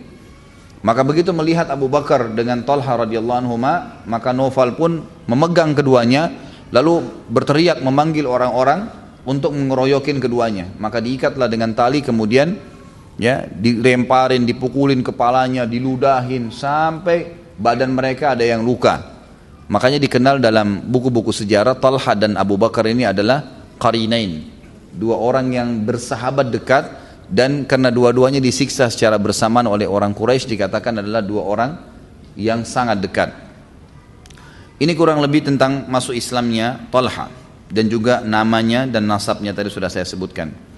Kemudian kita masuk ke ciri fisik Talha. Ciri fisiknya memang Talha memiliki kelebihan fisik. Beliau tinggi, putih, gagah dan sebagian ulama sudah sepakat mengatakan ciri Talha lebih dekat dengan Nabi Shallallahu Alaihi Wasallam. Tentu teman-teman yang pegang buku ini informasi tambahan ya. Ini memang tidak ada dalam buku. Ini saya kumpulkan dari beberapa data karena memang sudah saya bahasakan Salah satu retorika yang saya gunakan, saya tidak fokus bahas di buku. Karena kalau di buku ini hanya pendek, mungkin hanya berapa lembar saja kisah Tolha ini. Ya, dengan, tapi saya akan masukkan dengan beberapa informasi. di antaranya info masuk Islamnya Talha tidak disebutkan dalam buku kita ini tentang tadi kisah riwayat itu tapi dalam kisah-kisah yang lain disebutkan. Begitu pula penyiksaan e, Noval tadi ya, bin Khuwailid itu. Kemudian kita masuk ciri fisik, ciri fisik juga ini Umumnya saya kumpulkan dari beberapa referensi disebutkan oleh anaknya namanya Muhammad bin Talha. Jadi anak pertamanya Talha ini adalah Muhammad, dikenal dengan seorang tabi'in yang masyhur uh, namanya Muhammad Sajjad. Orang yang sangat suka sujud, terkenal sekali gitu kan dengan ibadahnya. Dia menceritakan ciri khas orang tuanya dia mengatakan ayahku adalah orang yang tinggi, putih, hidungnya mancung, kemudian orangnya uh, rambutnya lebat. Intinya lebih mendekati kata para ahli hadis dengan Nabi Shallallahu Alaihi Wasallam. Artinya orangnya sangat gagah dan memiliki kesempurnaan fisik. Allah Subhanahu Taala karuniakan dia menjadi ipar Nabi Shallallahu Alaihi Wasallam dan dia menikah dengan beberapa orang wanita. Kalau dalam buku-buku yang saya kumpulkan ada enam orang wanita yang terlintas dalam hidup beliau menjadi istrinya, tapi yang dua saya tidak temukan eh, apakah masih bersama atau sempat cerai atau mungkin meninggal tapi ada empat istri Talha bin Ubaidillah yang semuanya ini adalah ipar-iparan dengan Nabi Muhammad SAW. Yang pertama adalah Ummu Kalthum binti Abi Bakar. Ummu Kalthum binti Abi Bakar, anaknya siapa? Abu Bakar. Ummu Kalthum ini ya saudaranya Aisyah radhiyallahu anha, radhiyallahu anhum ajma'in, gitu kan? Jadi Nabi SAW nikah dengan Aisyah Talha nikah dengan Ummu Kalthum, anaknya Abu Bakar. Ini berarti sudah ipar dengan Nabi Wasallam. Kemudian istrinya yang lain bernama Hamna binti Jahash. Hamna binti Jahash. Radiyallahu anha. Ini saudarinya Zainab binti Jahash. Ummul Mukminin, istri Nabi Wasallam juga. Berarti Nabi nikahi eh, perempuan itu, terus Talha juga nikahi saudarinya. Ini istri yang kedua. Yang ketiga, adalah Rafa'a binti Abi Sofyan.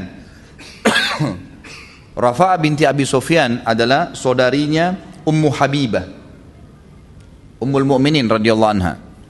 Ini juga termasuk istri Nabi, saudarinya dan ini dinikahi saudarinya oleh Talha. Kemudian yang keempat adalah Qaribah binti Abi Umayyah. Qaribah binti Abi Umayyah. Ini saudarinya Ummu Salamah. Saudarinya Ummu Salamah. Saya ulangin, jadi yang pertama Ummu Kalthum binti Abi Bakar, saudarinya Aisyah. Kemudian yang kedua Hamna binti Jahash, ini saudarinya Ummul Mukminin Zainab binti Jahash radhiyallahu anhum ajma'in radhiyallahu anhunna. Kemudian Rafa'a yang ketiga binti Abi Sufyan, ini saudarinya Ummu Habibah radhiyallahu anhunna ajma'in.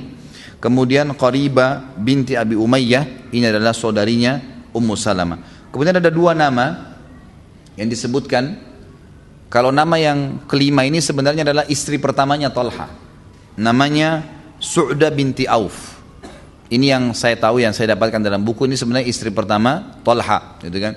Apakah dia meninggal atau tidak Allahu alam, tapi yang jelas yang empat tadi saya dahulukan namanya karena ipar-iparan dengan Nabi Shallallahu alaihi wasallam. Kemudian ada nama yang keenam adalah Khawla binti Qa'qa'ah bin Mu'id. Khawla binti Qa'qa'ah bin Mu'id. Ini dinikahi oleh Talha, wanita ini karena wanita ini terkenal sekali dengan kedermawaannya. Jadi dia sangat dermawan, paling banyak membantu sahabat, peperangan juga di kalangan sahabiat perempuan, dia adalah Khawla ini.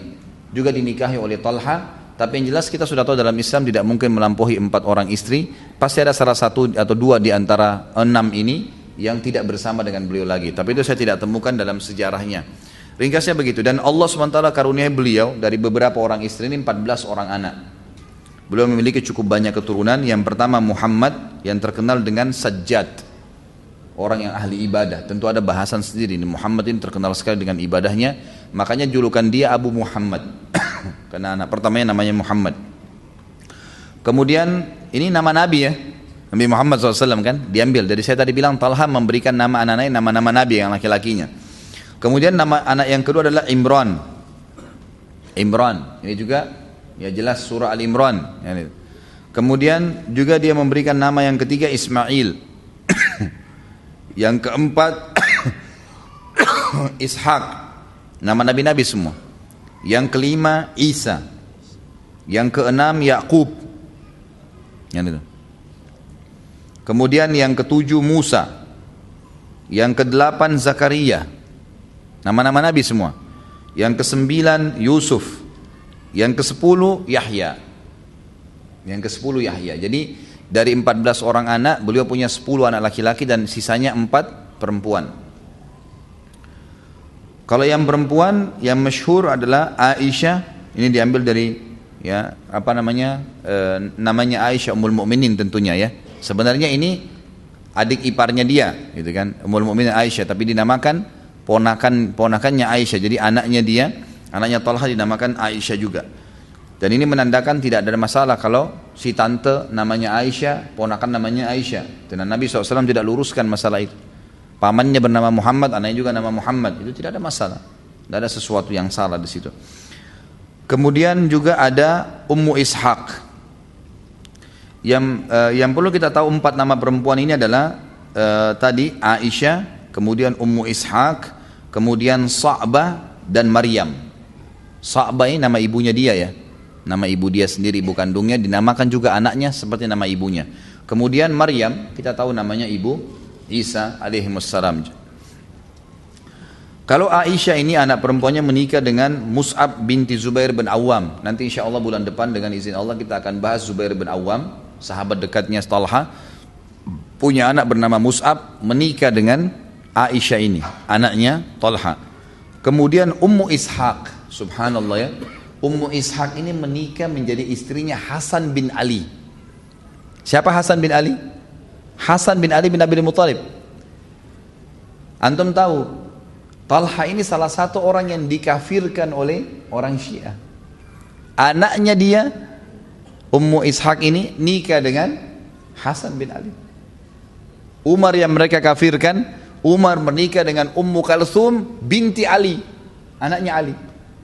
Umar satu sisi mertuanya Nabi, sisi yang lain adalah anak mantunya Ali. Talha ini yang mereka kafirkan, anaknya Talha perempuan menikah dengan anaknya Ali radhiyallahu ajma'in. Perhatikan ini secara sejarah, secara histori kita lihat para sahabat tidak ada masalah di antara mereka. Ini kurang lebih gambaran tentang istri dan anaknya. Kemudian sekarang kita masuk ke seperti biasa manakibnya, kelebihan sahabat. Dan ini selalu menjadi inti bahasan sebenarnya. Kita ambil pelajaran dari kehidupan beliau. Yang pertama adalah beliau telah mendapat gelar mati syahid dari Nabi Wasallam dan ini di buku antum ada ini. Kalau yang pegang bukunya ini ada. Mendapatkan gelar syahid. Dan itu ada di halaman 403 kalau yang pegang bukunya. Dan ini sama dengan hadis yang pernah kita sebutkan di pertemuan yang lalu dari Abu Bakar, Umar, Uthman, Ali sudah sering kita sebutkan hadis ini. Dan juga hadis ini di dalamnya Talha. Juga nanti kita bahas bulan depan Zubair. Insya Allah setelahnya kita akan bahas Sa'ad bin Abu Abdurrahman uh, Sa'ad bin Abi Waqqas. Ini semuanya masuk dalam sabda Nabi ini waktu Nabi SAW berada di gunung Hira beliau sempat mengatakan waktu itu goncang uskun Hira fama alaika illa nabiyyun au siddiqun au syahid Tenanglah wahai Hira, karena di atasmu hanya seorang nabi, siddiq dan orang-orang yang akan mati syahid. Waktu itu di atas gunung ada nabi, ada siddiq dikenal dengan Abu Bakar, Kemudian ada Umar, Uthman, Ali, Talha, Zubair, dan Sa'ad bin Abi Waqqas. Berarti semuanya dapat julukan syahid. Semenjak mendengar hadis tersebut, Talha bin Ubaidillah semangat luar biasa. Ini yang saya bilang tadi ya, ciri khasnya sahabat nih. Semenjak Nabi sampaikan tentang fadilah mati syahid dan dia juga akan syahid karena dia hadir di gunung waktu itu waktu Nabi sebutkan semenjak waktu itu tidak pernah dia ketinggalan peperangan Nabi SAW dan kalau perang selalu di depan. Talha dan Zubair ini dua ciri khasnya luar biasa. Nanti kita bahas itu luar biasa dalam peperangan. Pengorbanannya luar biasa. Kalau begitu takbir jihad dia paling mereka berdua paling pertama. Sampai nanti kita pelajari masalah Zubair bin Awam, saya waktu baca hampir netesin air mata, bagaimana luar biasanya. Dia bertemu dengan pasukan Romawi 250 ribu, sendirian. Dia masuk mendobrak pasukan tersebut, terus sampai ke ujung, baru dia kembali lagi. Sendirian. Itu luar biasa. Dan Talha bin Ubaidillah ini teman dekatnya dia dan selalu begitu mereka berdua ini. Pekerjaannya kalau sudah jihad, selalu paling pertama menyerang musuh. Walaupun musuh-musuh teman-teman yang lain masih pada di belakang, mereka lebih cepat memicu kudanya dan selalu di depan untuk mendobrak agar pasukan mujahidin bisa masuk. Ini ciri khas yang luar biasa dari pribadi-pribadi yang pemberani seperti ini. Karena dia sangat yakin dengan janji Nabi SAW akan mati syahid. Jadi sengaja dicari gitu. Sengaja dicari. Bedakan sama kita subhanallah. Dengar jihad masuk di bawah kolom. Atau pura-pura tidak dengar. Ganti beritanya kalau masalah jihad. Gitu. Padahal jelas-jelas mati syahid. Masuk surga tanpa hisab nggak dicuci lagi badannya, nggak dimandiin, nggak dibersihin kotoran dikubur dengan pakaiannya. Tidak ada fitnah kubur, nggak ada mungkar nakir tanya siapa Tuhanmu, nggak ada lagi, nggak ada fitnah kubur. Kuburnya di taman dari taman surga. Dibangkitkan hari kiamat, keluar dari darahnya menetes lebih wangi dari bau kasturi. Nggak ada lagi timbangan amal, nggak ada lagi timbangan amal hari kiamat, sudah nggak ada. Orang sibuk ditimbang amalnya ketakutan, nggak ada ini. Mujahidin tidak ada, syahid, syahid tidak ada. Kemudian juga bisa memberikan 70 syafaat keluarganya tinggal tunjuk kamu kamu kamu kamu ikut saya yang penting muslim masuk surga ahli maksiat itu juga ulama mengatakan walaupun ahli maksiat selama dia tidak ada indikasi kekufurannya kalau keluarganya syahid menunjuk Allah ikram hormati yang mati syahid untuk menunjuk dia sampai para sahabat kalau mau masuk medan perang saling mewasiatkan kalau kau mati duluan jangan lupa saya gitu dia juga bilang kalau saya mati duluan saya akan tunjuk kamu salah satu dari 70 Bayangkan tuh, saling mewasiatkan mereka. Mau mati syahid, nggak sembunyi di bawah kolom. Itu luar biasa. Dan mereka masuk surga tanpa hisap, serta masuk surga tertinggi Firdaus, gitu kan? Bersama dengan para nabi-nabi. Mereka tahu itu. Maka Talha radhiyallahu anhu ciri khasnya mencari syahada itu. Cari itu. Kemudian ini julukan yang pertama ya. Dia mendapatkan syahid ini manakib, artinya kelebihan yang Allah SWT berikan kepada beliau. Kemudian yang kedua adalah Talha memiliki ada tiga julukan burung burung elang di Uhud. Disilakan burung elang. Burung elang ini sampai sekarang ya memang punya ciri khas sendiri. Kalau teman-teman belum tahu di Timur Tengah itu di daerah padang pasir yang paling gemar dipelihara adalah burung elang. Gitu. Karena burung elang ini punya tatapan mata yang apa namanya tajam dan ternyata dia e, sangat patuh kepada orang yang memberinya makan. Ciri khas burung elang begitu, gitu kan. Ini diberikan kepada Talha. Jadi ada tiga kelebihan sekaligus, tapi ini semua bersatu saya akan sebutkan kisahnya di perang Uhud. Burung elang di Uhud, kemudian juga perkataan Nabi SAW Tal, untuk Talha, kamu adalah Talha al Khair. Talha yang paling baik di antara semua sahabatku. Kemudian juga yang ketiga adalah julukan Nabi SAW kepada yang mengatakan siapa yang ingin melihat syahid yang kita pasang dalam flyer-flyer kita itu. Siapa yang ingin melihat orang yang mati syahid tapi masih hidup, ini orangnya. Talha bin Ubaidillah ditunjuk. Tiga julukan ini, tiga kelebihan ini semuanya didapatkan dari Uhud. Dari Uhud. Saya akan nanti sampaikan ceritanya ya. Kita pending dulu ceritanya karena itu nanti akan masuk dalam inti-inti bahasannya. Kelebihan yang keempat, manakib yang keempat adalah beliau salah satu dari sepuluh sahabat yang jamin masuk surga. Dan ini sudah kita tahu hadisnya dari Abu Bakar, Umar, Uthman, Ali sudah saya sampaikan hadisnya masyhur pada saat Nabi SAW menunjuk Abu Bakar di surga, Umar di surga, Uthman di surga, Ali di surga, Talha Memang Talha ini datang setelah Ali penyebutannya. Talha bin Ubaidillah di surga, kemudian Zubair bin Awam di surga, Abdurrahman bin Auf di surga, Sa'ad bin Wahab di surga, Sa'ad bin Abi Waqqas di surga dan juga Zaid bin uh, uh, Sa'ad bin Zaid juga di surga. Sa'id bin Zaid, maaf, di surga. Jadi itu memang kelebihan beliau yang kelima. Kemudian kelebihan beliau yang keenam adalah sepuluh orang yang pertama masuk Islam. Awal-awal masuk Islam. Kemudian kelebihan yang keenam, eh, kelima, keenam, ketujuh berarti ya. Dia salah satu dari enam orang yang ditunjuk oleh Umar dikenal dengan ahli syura. Ingat waktu kisah Umar ya, waktu Umar ditusuk oleh Abu Lu'lu, kemudian beliau takut mati, tidak ada khalifah penggantinya, maka beliau mengumpulkan enam orang yang tersisa masih hidup dari yang dijamin masuk surga oleh Nabi SAW. Talha bin Ubaidillah, Zubair bin Awam, Sa'ad bin Abi Waqqas, Abdurrahman bin Auf dan Zaid uh, Sa'id bin Zaid. Jadi ini dikumpulkan oleh uh, apa namanya Umar bin Khattab dan dimasukkan dalam ahli syura yang harusnya ditunjuk menjadi kandidat khalifah pada saat itu. Kemudian yang kedelapan adalah beliau termasuk ahli Badar. termasuk ahli Badar. Tentu ahli badar artinya hadir di perang badar ya. Kita sudah, kalau teman-teman ikutin di ceramah saya tentang sirah, badar ini adalah peperangan pertama Nabi SAW yang besar. Walaupun badar ada tiga, ada badar ada badar awal, ada badar tengah, dan ada badar akhir. Badar awal itu adalah peperangan kecil di sekitar badar, ya lokasi pada saat ingin disergap pasukan Quraisy, apa kafilah Quraisy.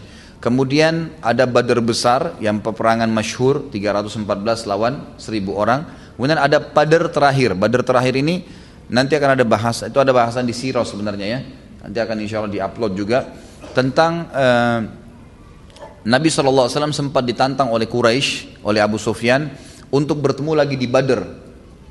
Lalu Nabi SAW mendapati janji tapi orang-orang Quraisy ketakutan pada saat itu dan Nabi SAW membawa 3000 pasukan sahabat Sementara Abu Sufyan mengumpulkan 5000 pasukan, tapi orang-orang Quraisy akhirnya tidak berani datang karena mengetahui Nabi SAW sudah menunggu mereka di Badr, dikenal dengan Badr terakhir. Gitu kan. Tapi ringkas cerita, Badr puncaknya adalah Badr tengah tadi.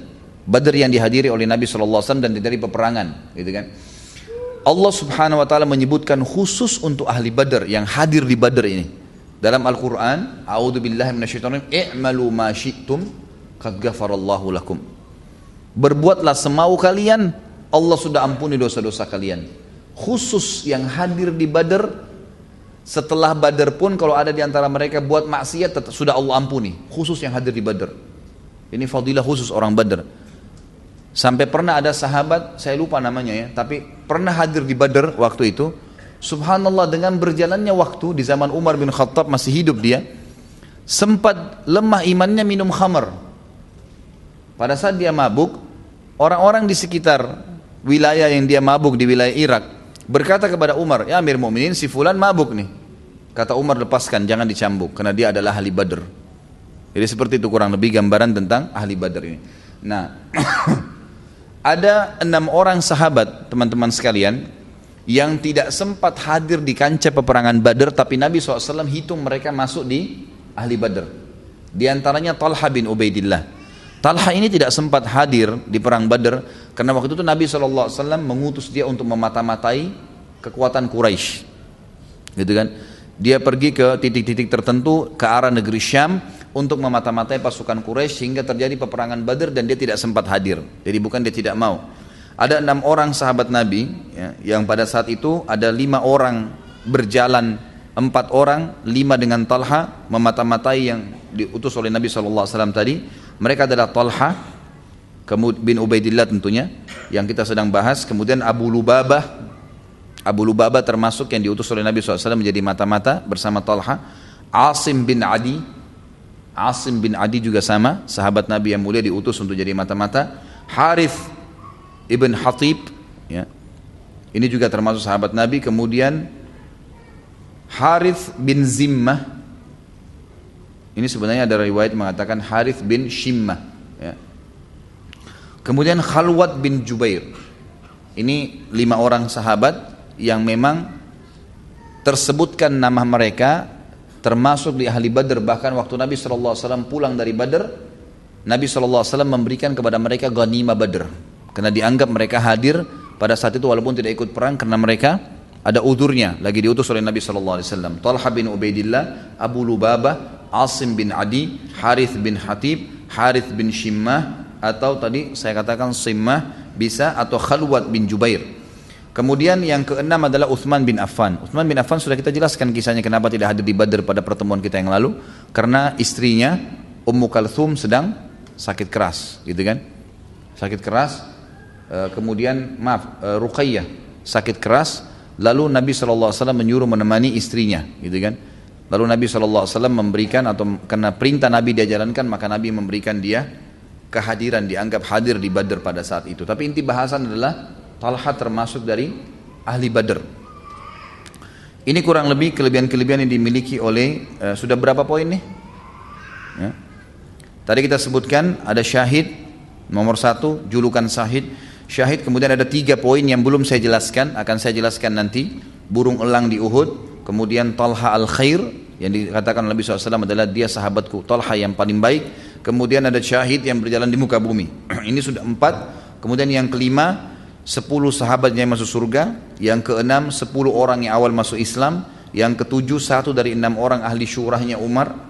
Yang kedelapan dia ahli badar yang kesembilan dia terkenal dengan kedermawaan kedermawan dermawannya ya. Kemudian soleh dan gagah. Dan ini nanti termasuk yang akan saya jelaskan. Jadi pertemuan kita ke depan ini yang tersisa waktunya adalah menjelaskan empat kelebihan beliau tadi. Tiga di Uhud dan satu berhubungan dengan ya kedermawanan beliau. Kita masuk ke masalah tiga julukan yang didapatkan. Burung elang di Badar di Uhud kemudian syahid yang jalan di muka bumi serta ya Talhal Khair orang yang terbaik yang dipuji oleh Nabi Shallallahu Alaihi Wasallam ceritanya adalah di perang Uhud sebagaimana kita sudah tahu masyhur ya masyhur pada saat itu Nabi Shallallahu Alaihi Wasallam membawa 700 pasukan sebenarnya 1000 waktu Nabi Shallallahu Alaihi Wasallam iklankan perang Badar perang Uhud itu di hari Jumat. Beliau tertidur siang. Setelah sholat Jumat, beliau beristirahat sejenak. Kemudian beliau SAW mimpi. Beliau mimpi melihat pedang beliau bengkok. Kemudian ada sapi yang disembeli. Serta yang ketiga beliau melihat beliau masuk ke sebuah benteng yang kokoh. Lalu terdengarlah pada saat itu berita, Nabi SAW tentunya sebelum mimpi sudah dengar berita kalau orang-orang Quraisy sudah keluar dengan 3000 pasukan dari Mekah. Dan mereka sudah mendekati Madinah. Sudah mendekati, sudah hampir sampai di perbatasan Madinah. Jadi sudah sangat dekat gitu. Dan perlu teman-teman tahu lokasi Uhud itu berada pas di sekarang ini kota Madinah. Sebenarnya dia masuk kota Madinah ya Uhud itu. Tapi di zaman Nabi SAW berada di, di luar pintu gerbang utama kota Madinah. Jadi kurang lebih satu kalau dari Masjid Nabawi sekitar 3 km dari Masjid Nabawi ke Uhud itu. Tentu lokasi Uhud masyhur ya, masyhur sekali di Madinah dan tentu teman-teman juga tidak tidak asing kalau yang umroh atau haji biasanya memang turunnya pasti ke sana. Uhud adalah sebuah gunung yang masyhur. Kata Nabi SAW, Uhudun nuhibbu wa yuhibbuna. Uhud adalah gunung yang kami cintai dan juga mencintai kami. Juga dalam hadis yang lain, Uhudun jabal min jibalil jannah. Uhud adalah salah satu dari gunung-gunung surga.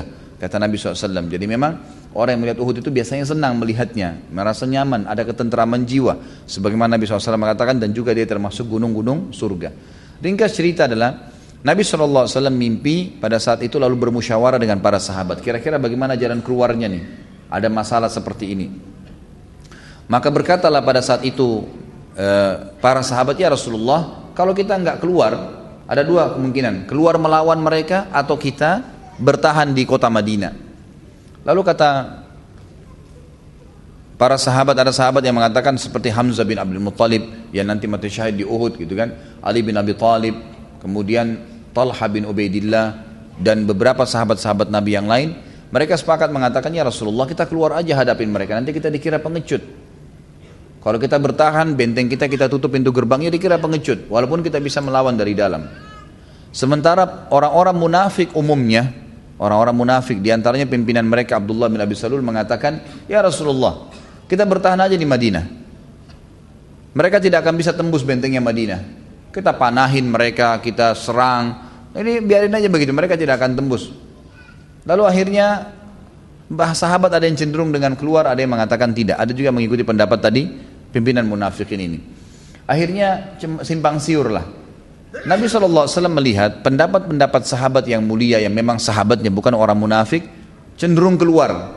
Maka beliau pun menggunakan baju perangnya, kemudian beliau masuk uh, menggunakan baju perang, menyiapkan uh, kudahnya, perisainya, segalanya, masuk ke dalam rumah lalu keluar. Pada saat beliau keluar, beliau siap dengan baju perangnya. Sebelum beliau keluar, beberapa sahabat saling bermusyawarah lagi mengatakan mungkin Nabi SAW lebih cenderung dengan pendapat tinggal di Madinah. Jangan sampai kita maksa beliau keluar. Coba kita tanyain deh. Setelah Nabi SAW keluar di atas kudahnya dengan pakaian perangnya lengkap mereka mengatakan ya Rasulullah kalau anda ingin tinggal di Madinah kami juga nggak masalah. Biar kami bertahan di Madinah. Kata Nabi SAW dalam hadis yang masyhur riwayat Bukhari tidak layak seorang Nabi itu keluar ya, ingin berperang sudah pakai baju perang kemudian dia kembali lagi, itu nggak mungkin terjadi pada Nabi. Sampai Allah memberikan keputusan menang atau kalah. Menang atau mati syahid. Maka keluarlah pasukan muslimin pada saat itu hari Sabtu pagi. Hari Sabtu pagi. Tentu ada beberapa kisah-kisah di perang Uhud yang bisa anda dengarkan dalam ceramah-ceramah saya di masalah Uhud. Seperti kisah tentang uh, sahabat Nabi Khuwairik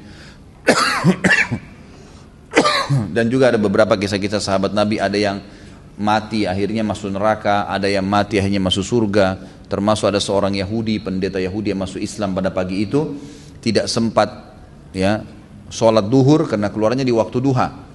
Keluar langsung pergi ke perkebunan di sekitar Uhud berhadapan sama musuh lalu berperang. Lalu orang Yahudi ini mati pada saat itu. Kata Nabi SAW, siapa yang ingin lihat penghuni surga yang belum pernah sujud sekalipun ini orangnya. Gitu kan. Jadi memang kelebihan-kelebihan yang terjadi. Tapi itu bukan bahasan kita, bahasan kita adalah Talha radhiyallahu anhum. Pada saat terjadi perang Uhud, Nabi SAW dengan 700 pasukan, tadinya 1000. 300 orang di antara mereka orang munafik, dipimpin oleh Abdullah tadi, pimpinan orang munafikin. Tapi setelah tiba di lokasi Uhud, 300 orang ini ditarik lagi oleh Abdullah, termasuk dia pulang ke Madinah. Jadi sisa 700. Dan ini memang Allah SWT ingin membersihkan pasukan muslimin dari mereka mereka kembali lalu kemudian berhadapanlah dengan 3000 pasukan. Waktu itu Nabi SAW mengatur strategi perang, menjadikan gunung Uhud di belakang beliau, kemudian menjadikan di sisi kiri beliau ya, pasukan itu ada gunung bukit namanya Bukit Pemana sekarang dikenal. Beliau letakkan 50 pemana di situ, dipimpin oleh Abdullah bin Jubair radhiyallahu anhu majma'in. Kemudian tentu pemana pada saat itu ya sama kalau sekarang sniper, gitu kan yang memang siap untuk menembak dari jarak jauh. Karena panah ini bisa sampai berapa ratus meter gitu kan. Dan sisi itu memang yang agak kosong. Ya sisi agak kosong. Tidak ada pasukan Nabi SAW taruh di situ. Jadi ada pemanah 50 orang. Kemudian eh, di hadapan mereka ada pasukan Quraisy yang dihadapin dengan 650 orang. 650 orang ini termasuk Nabi SAW 50 di atas bukit pemanah. Pasukan Quraisy yang 3000 dibagi dua. 2800 menghadapi muslimin yang 650 200 orang pasukan kuda dipimpin oleh Khalid bin Walid waktu itu yang belum masuk Islam itu kemudian memantau peperangan dari sebuah lembah gitu kan. Lembah itu tidak jauh dari bukit pemanah. Tapi para pemanah ini tahu di mana mereka gitu. Tersembunyi di belakang bukit itu. Jadi pasukan pemanah ini yang 50 ini begitu pasukan yang 2800 nyerang mereka memanah dan ada satu ada beberapa orang di antara mereka termasuk Abdullah bin Jubair radhiyallahu anhu ajmain bisa memanah dengan tiga anak panah sekaligus gitu kan. Jadi ini tiga anak panah kalau tepat sasaran tiga orang mati. Jadi 50 orang ini kalau melepaskan anak panah kalau masing-masing satu bisa 50 orang mati seketika orang Quraisy gitu kan. Dengan beberapa menit saja peperangan dengan pemanah-pemanah yang ulung tadi maka pasukan Quraisy ini kocar kacir kalah semuanya. Tapi ada pesan Nabi SAW kepada 50 pemanah tadi Jangan kalian tinggalkan bukit pemanah ini sampai ada instruksi dari saya. Menang atau kalah, jangan pernah tinggalin. Ternyata waktu pasukan Quraisy yang 2800 kocar kacir dan sudah banyak jadi korban di antara mereka, beberapa sahabat menukir riwayat kepada kita bahwasanya mereka meninggalkan pedangnya, perisainya, mereka sudah pokoknya semuanya ya sudah kocar kacir bahkan mereka menceritakan para sahabat menceritakan kami melihat wanita-wanita Quraisy lari naik ke atas gunung-gunung dan ini belum pernah terjadi dalam peperangan itu dianggap aib. Perempuan itu orang yang paling terakhir diserang oleh musuh. Tapi ini mereka kena ketakutan, mereka meninggalkan kancah peperangan dan meninggalkan para wanita mereka. Sahabat-sahabat memunguti harta genimah tadi. Pedangnya, perisainya dipungutin yang ada di situ gitu kan. Dari 650 pasukan ini belum ada yang mati pada saat itu dan mereka jalan. 650 ini mengejar yang 2000 itu, terus dikejar gitu kan. Kurang lebih tinggal bersama Nabi SAW yang tidak ikut mengejar musuh itu ada sekitar 12 orang. Jadi 13 orang dengan Nabi SAW. Dari 50 pemanah yang di atas bukit ini teman-teman sekalian, ini saya rentet sejarahnya karena memang ada hubungannya sama Talha di sini. 50 pemanah ini ternyata ada 43 orang yang melihat pada saat itu sudah kocar kacir musuh. Kancah peperangan kosong, banyak ganima yang tergeletak, gitu kan. Maka mereka mau turun dari bukit. Abdullah bin Jubair Allah pimpinan mereka mengatakan, ingat saudara-saudaraku, Nabi SAW dipesan jangan tinggalkan bukit, menang atau kalah sampai datang Yusuf dari Nabi. Tapi mereka bilang, Hai Abdullah lihat nih, sudah nggak ada, sudah kalah, untuk apa kita tinggal?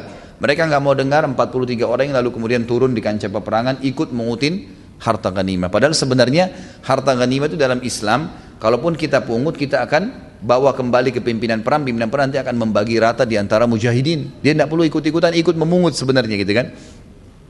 Ringkas cerita, 200 pasukan Quraisy yang dipimpin Khalid bin Walid dari jauh setelah melihat ternyata ada 5 40 orang tadi turun yang merupakan mereka inti kekuatan kaum muslimin, maka secara diam-diam mereka memanuver 200 pasukan Quraisy tadi naik ke atas bukit membunuh tujuh orang sahabat termasuk Abdullah bin Jubair radhiyallahu anhu kemudian menyerang pasukan muslimin yang 650 orang tapi dari belakang. Ya kita bayangkan kalau kita lagi jalan menuju ke depan tiba-tiba ada dari belakang menyerang kita walaupun jumlahnya lebih sedikit pasti akan mengacaukan. Maka sempat beberapa orang-orang muslimin ya gitu mendengar ada keributan di belakang, ada yang sempat tahu balik, gitu kan? Yang tidak tahu tetap aja jalan menuju ke sana. Gitu. Setelah mereka balik, gitu kan? Dan ada bertemu dengan 200 pasukan ini yang dekat sekali dengan pasukan Khalid bin Walid ini ketakutan mereka lari sehingga terjadi tabrakan antara pasukan muslimin sendiri yang datang dari sana dan ada yang di bagian belakang mereka yang memang tadinya tahu kalau ada pasukan Quraisy menyerang. Maka tabrakan sampai ada beberapa sahabat yang terbunuh oleh sahabat sendiri. Mereka udah bingung pada saat itu. Lalu diangkatlah bendera Quraisy pada saat itu ya. Lalu yang 2000 lebih itu kembali lagi. Pasukan muslimin berada di tengah-tengah diserang dari belakang dengan 200 dan dari depan yang 2000 sekian itu kembali lagi. Maka mereka terdesak pada saat itu dan pada saat itulah terbunuh Hamzah dan Mus'ab, sahabat-sahabat Nabi yang mulia. Ringkas cerita, pada saat kocar kacir lagi 2000 lebih nyerang, berbaur dengan pasukan dan banyak korban antara muslimin, ada di antara mereka orang-orang Quraisy yang memang mencari tahu di mana Nabi Muhammad SAW dan mereka lihat dari jauh ada Nabi SAW dan Nabi tidak diikut tidak, tidak ditemani kecuali dengan 12 orang saja. 12 orang ini ya 10 orang dari Ansar dan dua orang dari orang Quraisy. Yang dari Quraisy adalah Talha bin Ubaidillah dan Sa'ad bin Abi Waqqas. Sepuluhnya semua dari ya orang-orang Ansar. Ada riwayat mengatakan sembilan orang, tujuh dari Ansar dan dua dari orang Quraisy. Lalu datanglah orang-orang kafir Quraisy ini menyerang. Jumlahnya tidak disebutkan, tapi ada ahli sejarah yang mengatakan ratusan orang datang mendekati Nabi Shallallahu Alaihi Wasallam. Maka Nabi Wasallam bersabda dengan hadis yang masyhur kepada 12 orang sahabat yang ada di sebelah beliau. Kata beliau, Man yarudduhum anna walahul jannah. Dalam riwayat dikatakan, Man yarudduhum anni walahul jannah. Au huwa rafiki fil jannah. Siapa yang bisa menahan mereka nih, yang ratusan lagi menyerang di antara kalian yang 12 orang, maka dia akan menjadi pendampingku di surga nanti. Waktu itu di antara 12 orang salah satunya adalah Talha bin Ubaidillah. Talha mengatakan saya Rasulullah. Kata Nabi SAW tunggu, jangan kamu. Tunggu di, di tempatmu. Tidak tahu apa hikmahnya tapi Nabi SAW tahan. Lalu satu orang Ansar mengatakan saya Rasulullah. Kata Nabi SAW lawan mereka. Satu orang ini maju melawan ratusan orang akhirnya terbunuh. Lalu kata Nabi SAW siapa yang akan melawan mereka maka dapat surga. Maju Talha lagi mengatakan yang kedua kali saya Rasulullah. Kata Nabi SAW tetap di tempatmu. Lalu orang Ansar mengatakan saya Rasulullah. Maka disuruh Nabi SAW melawan sampai terbunuh mati syahid. Terus begitu sampai orang-orang Ansar habis semua. Sampai orang-orang Ansar habis semua. Ada riwayat lain yang mengatakan bahwasanya yang bersama dengan Nabi SAW pada saat itu cuma Talha. Tapi yang kita pegang riwayat Talha dan Sa'ad. Lalu kata Nabi SAW waktu tertinggal dua orang saja, Talha dan Sa'ad Nabi SAW mengambil ya tempat penyimpan anak-anak panahnya lalu menggantungkan di pundaknya saat sambil berkata wahai saat lemparlah lawan mereka dengan panah-panahmu Lalu kata Nabi SAW kepada Talha, sekarang wahai Talha, hadapin mereka. Maka Talha pun maju. Nah ini jadi saksi bahasan. Talha radhiyallahu waktu maju melawan mereka dengan sangat berani yang luar biasa dikatakan dalam riwayat ini. Dia terus mengayunkan pedangnya dengan badannya yang kekar sampai membunuh sekian banyak pasukan Quraisy. Sampai membunuh sekian banyak Quraisy. Lalu dia bisa dengan keterampilan perangnya, setiap dia maju menyerang, berusaha menyerang mengocar kacirkan beberapa orang itu dia kembali lagi ke arah Nabi Shallallahu Alaihi Wasallam kemudian memeluk Nabi SAW dan mendorong Nabi supaya mundur tersandar ke gunung Uhud jadi supaya bisa aman gitu lalu dia kembali lagi melawan orang-orang Quraisy sampai dikatakan ya di, uh, uh, uh, uh, apa namanya uh, dia mengatakan pada saat terjadi perang Uhud kata Talha bin Ubaidillah saya menemukan luka-luka di tubuh saya dari kepala sampai kemaluan saya. Semuanya luka. Dan pada saat itu jari-jari tangannya terputus. Ya, terputus. Pada saat itu pada saat dia lagi melawan dia memeluk Nabi SAW kemudian dia kembali lagi menyerang Quraisy dan ternyata orang Quraisy makin mendekat dan Nabi lihat sendiri Tolha sempat tangannya kena hantaman pedang dan terputus ya. di bagian kiri jari-jarinya semua terputus radhiyallahu anhu Kemudian dia mengatakan, aduh, kata Talha, aduh sakit, wajar. Orang mengatakan aduh karena tangannya terputus ya. Kan? Lalu kata Nabi SAW kepada Talha, didengar oleh orang Quraisy, lau qulta bismillah, la rafa'atkal malaikatu wan nasu yang durun. Hadis ini sahih diriwayatkan oleh Hakim. Kalau seandainya kau mengganti kalimat aduhmu tadi, bukan aduh yang kau katakan, tapi kau katakan Bismillah. Bayangkan nih, tangan terputus Nabi suruh lu bilang bismillah gitu kan. Artinya di sini pemahamannya adalah kalau kau mengatakan seakan-akan menyerahkan itu pada Allah, bismillah untuk Allah gitu kan. Maka pasti kamu akan diangkat oleh malaikat sementara orang-orang melihatnya. Jadi kalau kau tadi ganti aduhmu dengan bismillah, malaikat akan angkat kamu dan orang lihat malaikat dan melihat kau diangkat oleh malaikat. Dalam riwayat At-Tabarani dikatakan, kalau qulta bismillah, latarat bikal malaikatu wan nasu yanzuruna ilaik. Ini teman-teman yang pegang buku ada di halaman 408 ya. Kalau seandainya engkau mengucapkan bismillah wahai Talha, niscaya para malaikat akan membawamu terbang ke langit seakan-akan atau dan orang-orang sementara orang-orang melihatmu. Dalam riwayat yang lain, An-Nasai dan Baihaqi menukil dengan dalil yang ber, apa dengan eh, dengan lafaz yang lain hatta talujja bika fi jawwis sama. Sehingga malaikat membawamu terbang ke angkasa. Pasti akan dilihat dibawa tinggi ke langit orang-orang akan melihat itu. Dalam riwayat Imam Ahmad juga bunyinya lau qulta bismillah la ra'aita yubna laka biha baitun fil jannah wa anta hayyun fid dunya. Kalau kau mengatakan bismillah pada saat tanganmu tadi terputus itu niscaya engkau akan melihat ya, sebuah istana di surga yang dibangunkan untukmu karena ucapan tersebut walaupun kau masih hidup di dunia. Artinya kau akan lihat itu istana di surga.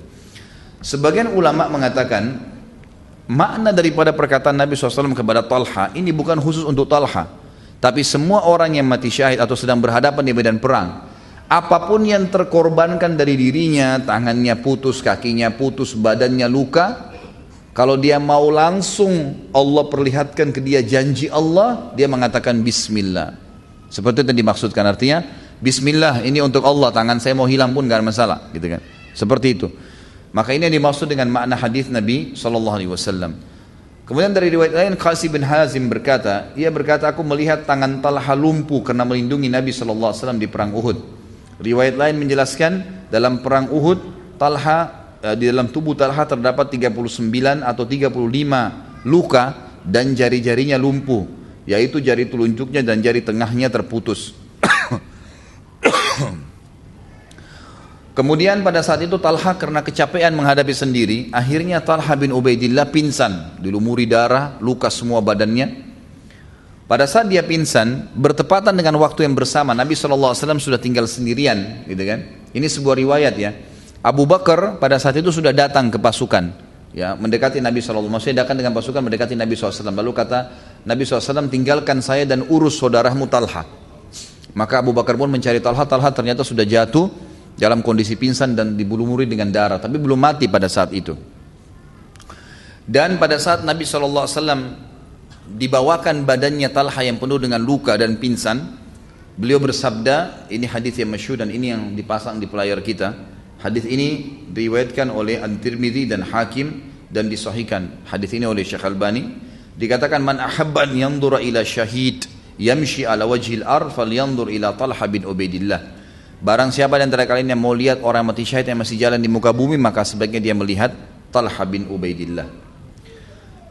Abu Daud At-Tayalisi meriwayatkan bahwasanya dari Aisyah radhiyallahu anha jika ya, disebutkan perang Uhud di depan Abu Bakar, maka Abu Bakar sambil menangis berkata, hari itu semua miliknya Talha. Karena dia ya, dialah yang membela Nabi SAW sendirian sampai Nabi SAW tidak jadi diserang oleh musuh. Anaknya sendiri Aisyah dan Ummu Ishaq, dua anak perempuan yang sudah kita sebutkan namanya tadi berkata, bahwasanya perang Uhud, pada perang Uhud ayah kami mendapatkan 24 luka di antara luka-luka tersebut ada sebuah luka di kepala yang berbentuk segi empat. Urat nadinya terpotong sehingga jarinya lumpuh. Sisa lukanya ada di tubuhnya. Talha tidak kuasa menahan pingsan padahal gigi eh, padahal Nabi SAW pada saat itu masih membutuhkan bantuan tapi dia pingsan sudah nggak bisa lagi untuk membela Nabi SAW. Lalu Nabi SAW menyebutkan karena perilaku Talha juga itu, Aujaba Talha hina sana'a bi Rasulillah SAW ma sana' Talha berhak atas surga terhadap apa yang dilakukan pada saat membela Rasulullah sallallahu alaihi wasallam.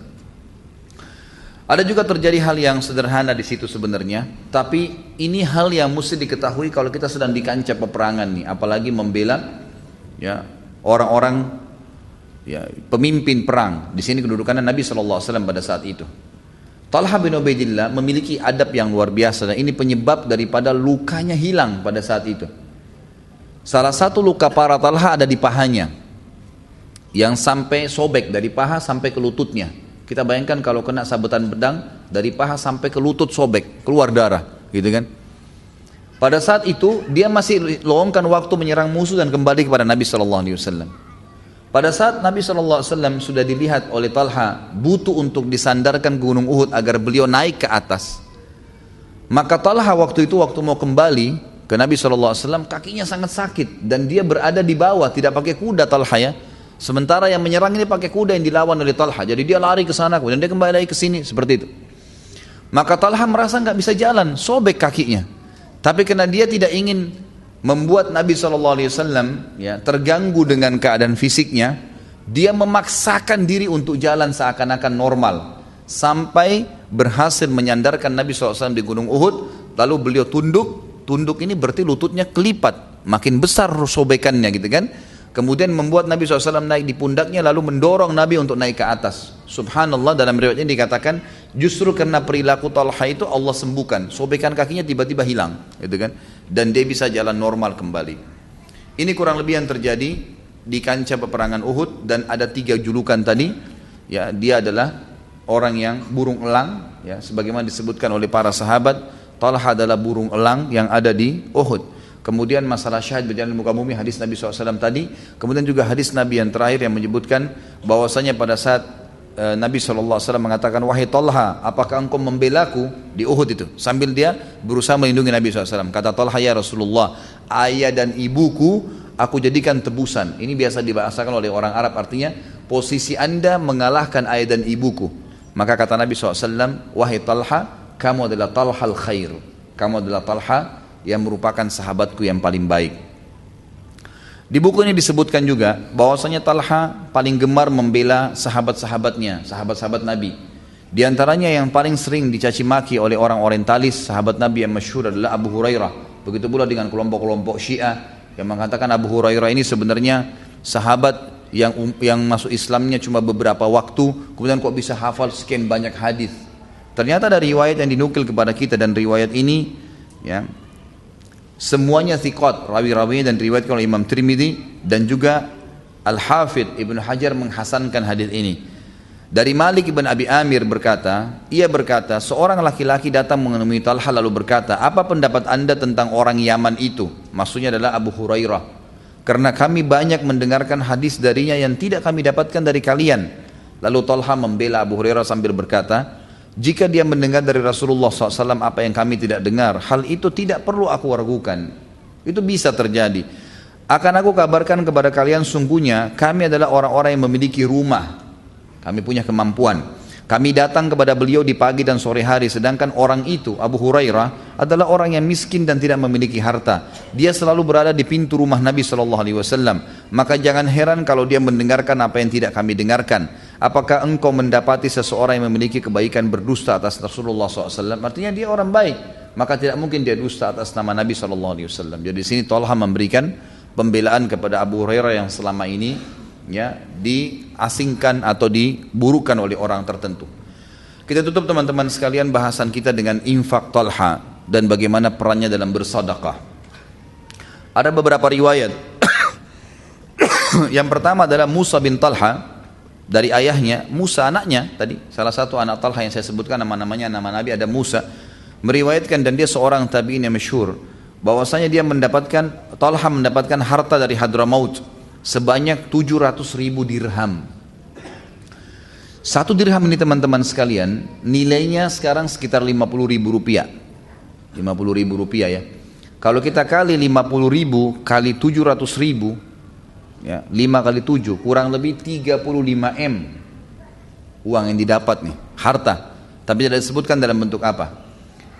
Kemudian pada saat diantar ke rumahnya, Talha ini kan mendapatkan dari harta harta ini tidak disebutkan juga dari mana apakah dia belanja dari bisnis tapi yang jelas didapatkan harta tersebut milik dia maka dia tidak bisa tidur karena mendapatkan harta sebanyak itu istrinya pun bertanya padanya ada apa dengan wahai ayahnya Muhammad Talha berkata dari tadi saya terus berpikir bagaimana aku bisa tenang ya sementara di rumahku bagaimana aku bisa tenang beribadah dengan Robku sementara di rumahku ada titipan harta sebanyak ini Lalu istrinya berkata, apakah engkau melupakan sahabat-sahabat karibmu? Jika pagi tiba, silahkan siapkan nampan dan piring lalu bagikan harta-harta itu kepada mereka.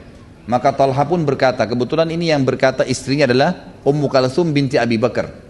Anaknya Abu Bakar tadi istrinya beliau berkata seperti itu. Lalu Talha tiba-tiba tersenyum dan berkata, sungguh kamu adalah wanita yang telah mendapatkan petunjuk dari orang yang telah mendapatkan petunjuk. Maksudnya Abu Bakar yang juga mendapatkan petunjuk. Maka dari pagi dari dari pagi tersebut atau semenjak pagi Talha mengumpulkan nampan-nampan dan mengisinya dengan kantong-kantong yang banyak lalu setiap nampan dibagikan kepada muhajirin dan ansar semuanya dibagi-bagi 35 miliar itu kan banyak sekali ini mungkin kalau dibagikan juga dengan satu kota pasti masih banyak gitu kan apalagi kalau satu kantong itu dikasih dan di sini uh, akhirnya Ummu Kalsum berkata, "Wahai Abu Muhammad, apakah kau tidak tinggalkan buat keluargamu?"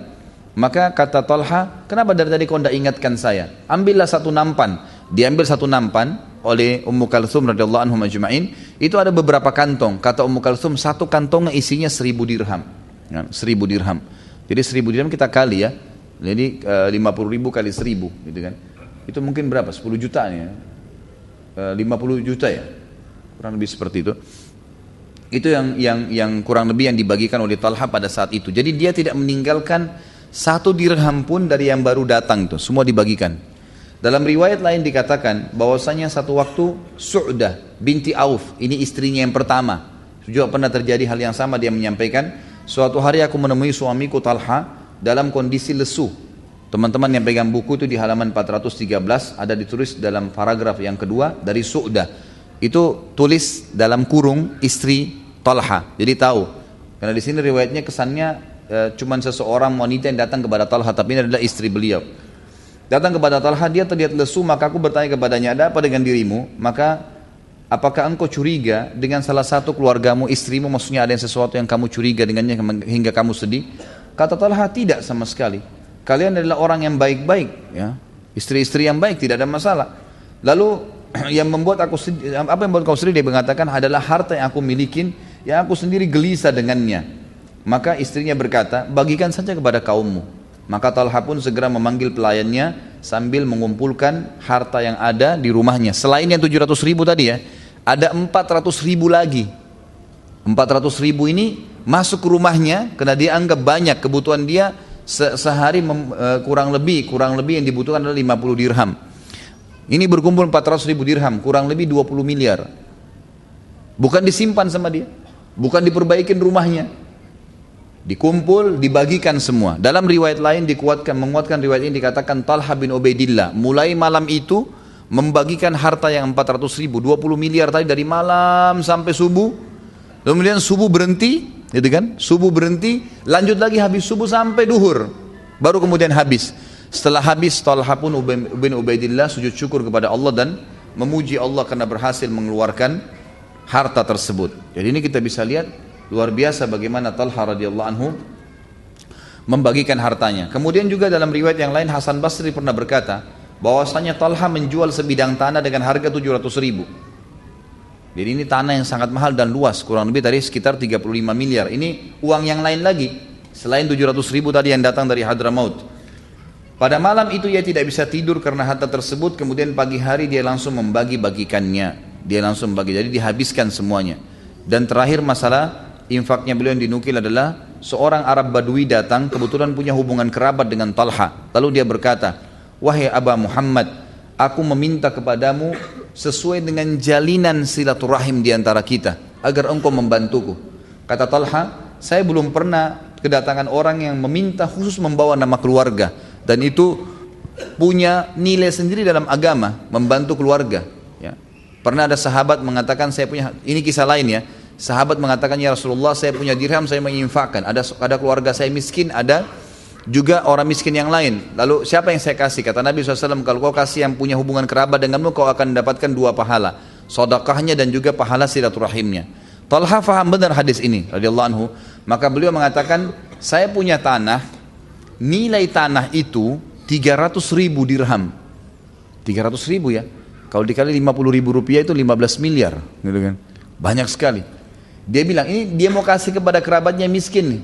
Dia bilang, kalau kau mau, saya kasih kamu tanah itu. Atau, kalau kau mau, tanah itu saya beli dari Utsman bin Affan, saya akan jual kembali kepada dia dengan nilai yang sama yang saya beli 300 ribu, tidak usah ada keuntungan, saya akan kasih ke kamu. Maka orang itu mengatakan berikan saja kepada saya uangnya, nggak usah tanahnya. Maka dia pun menjual kepada Utsman, kemudian mengambil uang 300 ribu dirham. Ini luar biasa, gitu kan?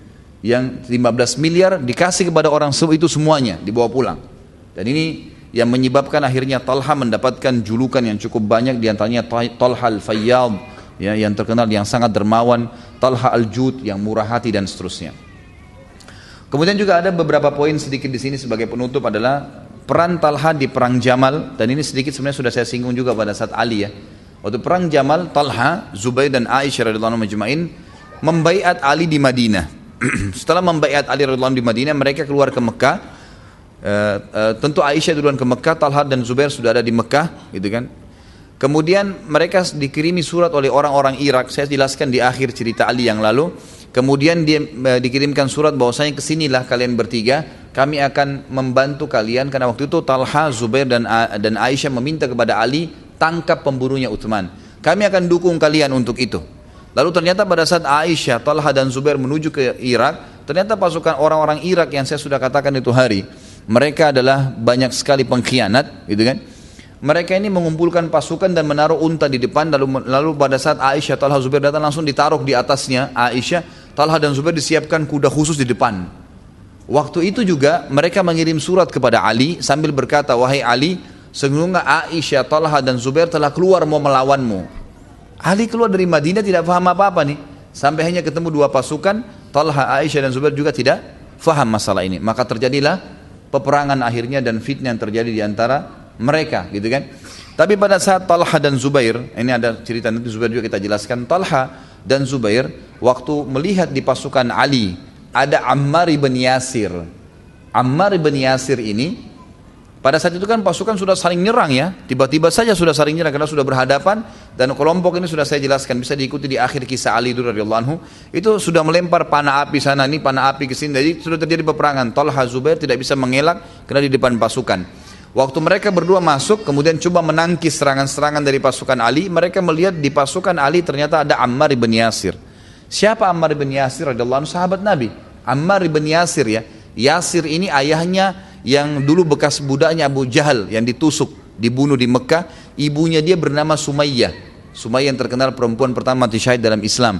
Ammar bin Yasir ini sahabat Nabi yang mulia.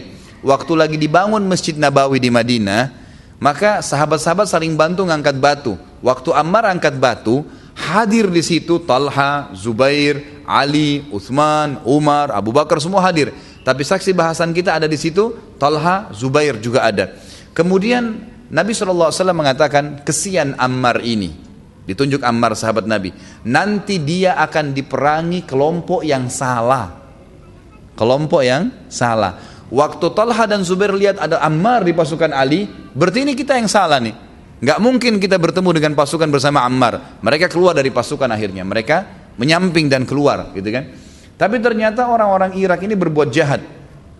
Mereka berbuat jahat pada saat itu. Ada riwayat lain yang mengatakan, selain melihat Ammar, waktu Ali melihat Talha dan Zubair, hanya berusaha menangkis. Dan Ali juga berada di depan pasukan, mendekati Talha dan Zubair sambil berkata, dulu pernah ada riwayat sahih juga menjelaskan, waktu Talha, Zubair dan Ali lagi bertiga, di hadapan Nabi SAW, Nabi pernah bilang, ingat kalian berdua ditunduk Talha dan Zubair, nanti akan menghadapi teman kalian ini ditunjuk Ali dalam kondisi kalian mendoliminya artinya kalian berdua salah. Kata Ali ingatkah kalian dengan hadis Nabi itu? Kata Talhan Zubair kami ingat.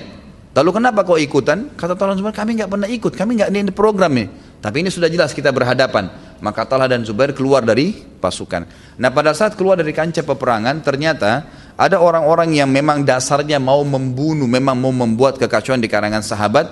Itu adalah Amr bin Jurmuz. Dia langsung melihat waktu Zubair bin Awam keluar, datang dari belakang ditusuk Zubair bin Awam, dibunuh. Nanti ada kisah dari di kisah Zubair insya Allah. Sementara Talha bin Ubaidillah waktu keluar dari kancah peperangan itu dipanah oleh Marwan bin Hakam. Ini salah satu kelompok Khawarij, pimpinan Khawarij yang memanah dengan panah bisa yang kena lututnya Talha dan akhirnya berdarah jatuh tersungkur dan akhirnya mati pada saat itu. Dan ini kemudian lebih kisah meninggalnya Talha. Imam Az-Zahabi berkata, pembunuh Talha memikul dosa sama dengan pembunuh Ali. Dan Ali berkata, pada saat itu setelah selesai peperangan, melihat jenazahnya Talha, dia berkata, sampaikan berita kepada pembunuhnya Talha bahwasanya dia masuk penghuni penghuni neraka dan saya mendengarkan itu dari Nabi Shallallahu Alaihi Wasallam. Ternyata Ali punya hadis yang didengar dari Nabi SAW kalau nanti Talha akan dibunuh oleh penghuni neraka. Itulah kelompok Khawarij yang telah membunuhnya. Kemudian Ali juga dalam riwayat lain mengatakan waktu melihat Talha jatuh dan dipenuhi dengan debu maka dia memegangnya sambil menangis dan berkata kepada anaknya Hasan Coba seandainya saya mati dari 20 tahun yang lalu, saya tidak hadir dalam peperangan ini. Karena membunuh Talha ini bukan program saya dan ini sahabat yang mulia. Ini yang terjadi. Kemudian Ali sempat berkata kepada Abu Habibah, ini eh, bekas budaknya Talha yang dibebasin. Dia mengatakan, Ali bertemu dengan Imran, eh, Abu Habibah ini meriwayatkan kisah ya, bahwasanya pernah Imran ibn Talha, anaknya Talha bertemu dengan Ali Lalu Ali berkata kepada Imran, anaknya Talha, sesungguhnya ayahmu dan aku masuk dalam firman Allah Subhanahu wa taala dalam surah Al-Hijr ayat 47, A'udzu billahi minasyaitonir rajim. Wa naza'na ma fi sudurihim min ghillin ikhwanan ala surrin mutaqabilin. Yang artinya nanti kami akan lenyapkan rasa dendam yang ada dalam hati mereka ya mereka akan menjadi bersaudara dan duduk berhadap-hadapan di atas dipan-dipan di surga. Jadi artinya saya dan ayahmu dua-dua tidak memprogramkan masalah itu. Jadi seperti itu kurang lebih terbunuhnya Talha. Yang kita bisa ambil dari kisah Talha, ternyata orang mati syahid tidak selamanya dibunuh oleh orang kafir. Tapi bisa saja dibunuh oleh orang yang berbuat zalim. Gitu kan? Talha dihitung mati syahid dan oleh Nabi SAW ternyata karena dibunuh oleh Marwan ibn Hakam tadi pimpinan orang Khawarij yang memang zalim.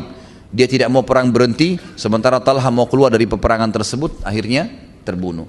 Dan sebagai penutup pada saat Talha sudah meninggal dunia, penulis buku di sini mengatakan Allah menjaga jenazahnya, jasadnya setelah dia meninggal. Dikatakan setelah 30 tahun Talha meninggal dunia, maka sempat ada salah satu ya, teman dekatnya mendatangi Aisyah binti Talha, anaknya Aisyah. Anaknya Talha, maaf, Aisyah tadi Dikatakan kepadanya, aku melihat ayahmu dalam mimpi, Talha, dan dia berkata, katakan kepada Aisyah, pindahkan aku dari tempat ini, maksudnya dari liang lahatku ini pindahkan, karena kelembapannya atau airnya telah menggangguku. Lalu Aisyah pun berkata pada saat itu, karena dia tahu ini teman sahabat ayahnya dan terpercaya, dia pun mengumpulkan beberapa orang untuk menggali kembali kuburan ayahnya Talha. Pada saat digali ternyata ditemukan jasad Talha masih utuh Bahkan hanya ada beberapa helai rambut saja di jenggotnya yang berwarna putih.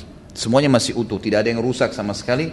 Lalu uh, dia berkata di kepala uh, di atas kepala Talha atau dia katakan di kepala Talha pada saat meninggal dunia ya, tetap utuh, tidak ada yang rusak kulitnya dan rambutnya gugur sementara itu sudah 30 tahun yang lalu. Maka penulis buku mengatakan ini bukti bahwasanya Allah Subhanahu wa taala mempertahankan ya apa namanya jasadnya. Allahu alam. Ini yang kita bisa pelajari dari sahabat Nabi yang mulia Talha bin Ubaidillah uh, radhiyallahu anhu dan baik. Namun ada satu hal juga yang saya ingin titik beratkan dan ini kita lihat juga uh, sebenarnya belum saya sampaikan di Abu Bakar, di Umar, di Uthman, di Ali dan ini Talha. Dalam masalah infak mereka mereka sangat senang dan gemar sekali kalau berinfak yang dimulai yang diinfakin dengan hartanya yang disodakahkan itu adalah kalangan kalau Nabi ada Nabi yang nomor satu setelah Nabi SAW meninggal mereka selalu mencari sahabat-sahabat Nabi yang dianggap paling dekat dengan Nabi SAW dari sisi ilmu dan kedekatan sahabatnya ibadahnya gitu kan? Kalau kita bilang sekarang ulamanya para sahabat. Ini yang mereka lakukan. Lalu kemudian mereka mulai setelah para ulamanya sahabat mereka pindah kepada para mujahidin lalu kemudian mereka pindah ke orang-orang umumnya ya orang-orang umumnya. Nah ini yang saya ingin beratkan juga ikhwah wat sekalian. Banyak orang di antara kita tidak memahami perilaku sahabat ini. Kita jarang sekali mempedulikan para ulama kita. Ulama-ulama kita ini luar biasa. Mereka kayak di nomor dua kan atau di nomor tiga kan. Maksud saya begini. Di Saudi itu para ulama diberikan kedudukan yang tinggi mereka mendampingi para raja-raja kalau kita mungkin presiden gitu kan sehingga memandu para pemimpin negara itu agar bisa sesuai dengan agama Allah kemudian kehidupan mereka semuanya dijamin. Imam masjid haram ulama-ulama yang mengajar semua hidupnya dijamin. Baik oleh kerajaan atau masyarakatnya. Hidupnya rumahnya kebutuhan bulanannya mereka berlumba-lumba membiayai hidup mereka itu. Kendaraannya semuanya. Sampai-sampai para ulama ini betul-betul hanya fokus mengajar. Dan itu diskala prioritaskan oleh para sahabat dan sekarang juga di kerajaan Saudi karena mereka faham bagaimana kedudukan para ulama mereka melakukan itu. Dan ini sebenarnya beranjak dari firman Allah Subhanahu wa taala. Kita lihat sebenarnya teman-teman sekalian. Surah Al-Mujadalah ayat 12. Allah subhanahu wa ta'ala menjelaskan tentang bagaimana adabnya sahabat kalau sedang didatangin atau mendatangin Nabi SAW untuk bertanya. Gitu. untuk bertanya saja ya. Apa kata Nabi kata kata Allah SWT a'udzubillahi minasyaitonirrajim ya ayyuhalladzina amanu idza najaitumur rasula faqaddimu baina yaday najwakum sadaqah dzalika khairul lakum wa athhar. Fa in lam tajidu fa innallaha ghafurur rahim. Surah Al-Mujadalah ayat 12. Artinya wahai orang-orang yang beriman, apabila kamu mengadakan pembicaraan khusus dengan Rasul, hendaklah kamu mengeluarkan sedekah kepada orang miskin. Di sini sebenarnya terjemahan terus kepada orang miskin, tapi yang benar adalah mengeluarkan sedekah yang kalian serahkan kepada Nabi. Yang demikian itu lebih baik bagimu dan lebih bersih. Tapi jika kamu tidak memperoleh yang akan disedekahkan, akan diberikan kepada Nabi, maka sungguh Allah Maha Pengampun lagi Maha Penyayang. Maksudnya apa? Saya ingin titik beratkan teman-teman sekalian. Banyak orang kita di Indonesia, subhanallah. Saya tahu teman-teman saya, tidak semua ustadz dan dai, alim ulama, gitu kan? Tidak semua mereka punya kemampuan finansial. Tidak semua. Kadang-kadang saya sendiri pribadi kerepotan pada saat saya harus membagi waktu antara mengurus usaha saya, antara mengurus usaha dan juga mengurus dakwah. Kita dari pagi keluar ceramah, saya kemarin hari Kamis ikhwas sekalian dari jam 7 pagi keluar dari rumah, pulang isya ke rumah. Dari pagi sampai malam. Hampir tiap hari programnya begitu. Kira-kira kapan ngurus yang lainnya nih? Alhamdulillah masih ada beberapa orang ikhwah yang bisa saya ajak sama-sama kerjasama kemudian akhirnya bisa berjalan minimal menutupi kebutuhan hidup. Tapi ada banyak di antara dai-dai kita tidak ada sama sekali waktunya. Tapi anehnya umat Islam kita masih belum memahami tidak menganggap membiayai seorang alim adalah sebuah ibadah. Pewaris para nabi adalah ulama. Kata Nabi SAW, al-ulama warasatul anbiya. Ulama adalah pewarisnya para nabi gitu kan? Artinya kalau Nabi Muhammad SAW disuruh pada saat kita bertanya memberikan sedekah kepada Nabi SAW, ayat ini kata ulama tafsir berlaku juga kepada para ulama, berlaku kepada para ulama, gitu kan? Di kampung-kampung kita ada, ada orang kalau mendatangi seorang alim, kiai bertanya, kadang-kadang memberikan beras, memberikan sesuatu. Ini bukan saya mengatakan ini untuk kebutuhan diri saya pribadi, saya tidak bahasakan sama sekali. Saya membahasakan hukum syar'i. Dan bagaimana anda bisa meraih pahala antum bisa raih pahala ikhwah akhwat sekalian dari ustadz dan dai kita ini luar biasa pahala di belakang mereka. Sampai para ulama mengatakan kalau ditemukan seorang fakir miskin sedang membutuhkan sebuah butuhan dan ada seorang alim butuh bantuan maka sepakat jumhur ulama yang diberikan adalah seorang alim. Karena dia ya di belakangnya jutaan umat bisa baik gara-gara dia pahalanya lebih besar apa kata Nabi SAW? La ya'kulu ta'amaka illa taqi wa la yashrabu syarabaka illa taqi. Janganlah usahakan maksimal makanan dan minuman yang kamu beri tidak akan dimakan dan diminum kecuali orang yang paling ber, orang yang bertakwa. Siapa yang paling bertakwa? Ulama kita. Itu kan? Para dai-dai kita. Saya tahu ikhwah akhwat sekalian, ada di antara teman-teman saya subhanallah naik motor. Motornya itu kalau bisa ngomong sudah teriak minta ampun tua sekali. Sampai ada yang ngomong sama saya, akhi, motor ana ini seorang dai, saya nggak usah sebutin namanya, saya tahu benar beliau. Ini motor saya, motor ana ini setiap hari jalan 200 km. Dari Bogor ke mana-mana sampai ke Jakarta bolak-balik ke Depok diundang sana sini. Kalau tidak datang sekali jemaahnya kecewa. Gitu kan? 200 km sana sini sampai dia bilang motor ana ini kalau anda jual lebih baik jangan ada yang beli. Gitu. Tapi motornya sudah tua. Kenapa tidak ada orang yang berpikir, gitu kan? Sodokahkan uang kumpulin, biayai motornya antum panen pahalanya. Sampai saya buat program sekarang di yayasan saya, menyiapkan motor untuk dai dengan biaya 16 juta. Kemarin Masya Allah semoga Allah balas seorang ibu pengajian datang ke saya langsung berikan. Ini Ustaz saya sama suami saya sepakat beli 7 motor untuk dai. Langsung dikasih sama dia. Saya sudah transfer ke rekening Ustaz. Baik Zakillah. Butuh kuitansi nggak usah Ustaz. Allah yang tahu saya sudah percaya. Langsung saya alokasikan si fulan yang saya tahu, si fulan yang saya tahu. Bayangin dalam satu pengajian saya pernah perkirakan kurang lebih hadis yang saya bahas saya pribadi ya banyak teman-teman dai yang masya Allah di atas saya jauh gitu. Dalam satu pertemuan dari pagi tiga kali pengajian, empat kali pengajian kadang-kadang saya hitung hadis yang saya sebutkan tidak kurang dari kurang lebih 200 hadis. Tidak kurang dari 200 hadis. Sering kita ucapkan Rasulullah SAW, Rasulullah SAW, Rasulullah SAW bersabda selalu tidak kurang dari 50 hukum. Hukum ini, hukum ini, hukum. Sejarah banyak. Berapa banyak kita panen pahalanya nih. Subhanallah, orang-orang yang pemahamannya keliru, mohon maaf saya banyak tidak usah sebutkan, kelompok-kelompok dalam Islam yang keliru, mereka malah memuliakan para dai-dai mereka. Kalau kita kenapa tidak? Saya bingung gitu. Kenapa kita nggak programin untuk mengetahui kebutuhan rumah dia apa, berasnya, gulanya, cari dai-dai mana mereka yang giat berdakwah, berikan kepada mereka. Antum panen pahalanya, tumbuh badannya, jadi amal jariah, dia berdakwah kuat gara-gara pemberian kita. Kendaraannya, mungkin rumahnya, ada yang rumahnya sudah sangat tua, kesian. Saya tahu seorang hafid Quran, lulusan masuk termasuk lulusan terbaik waktu di Madinah, dia malah di kakak angkat saya, kakak angkatan saya hafal Quran. Rumahnya masih tinggal di dekat saya, dekat conde di dalam gang. Motornya tua, ngajar taklim ke sana sini. Subhanallah, gitu kan? Tidak dipedulikan, tidak ada umat yang memahami ini sebuah hukum sebenarnya. Ini sebuah hukum. Kenapa kita nggak cari pahala di belakang mereka? Satu orang alim sama dengan seribu umat. Gitu. Ini hal yang mendasar harus kita ketahui. Kadang-kadang Allah ada kasus yang terjadi. Ada yang menipu ustadz bukan membantu, menipu. Subhanallah. Gitu kan? Ada yang datang ceramah, perhitungannya kasih kalau ustaz itu, ah cuman ustaz kasih aja. Subhanallah, dia mau hidup dari mana dengan 200 300 ribu amplop itu? Dia punya anak tiga, empat, mau biaya istrinya, mau ini, mau itu, nggak ada. Baru umat ini ngeluh kalau nggak didatangin, gitu kan? Jadi memaksa harus didatangin tempat-tempatnya, kemudian tidak dibiayain hidupnya. Subhanallah. Di Saudi sekarang LSM itu banyak ada kafala duat namanya, mengkafili pada dai-dai supaya mereka fokus.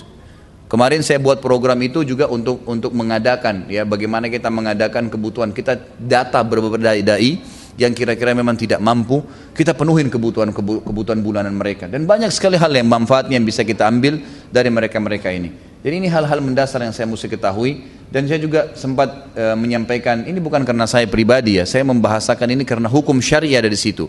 Dan kita perlu ubah persepsi kita. Saya dapat data di Jakarta. Ada teman-teman kita yang mengadakan tablik akbar, memanggil ustadz-ustadz yang masyhur, bagus masya Allah penyampaiannya. Begitu selesai, tentu di sini tidak terjadi ya, karena saya sama teman-teman panitia sudah bicarakan masalah itu. Tapi ada banyak, saya tahu seseorang yang menyampaikan saya Ustadz, kami adakan tablik agar kemarin sama Ustadz Fulan, masyhur, Ustadz Sunni, masya Allah yang luar biasa. Terus terkumpul dari celengan masjid 30 juta Ustadz. Oh ya, berapa antum kasih ke Ustadznya? 2 juta Ustadz. 28 juta antum mau ngapain tuh? Untuk panitia. Untuk apa panitia?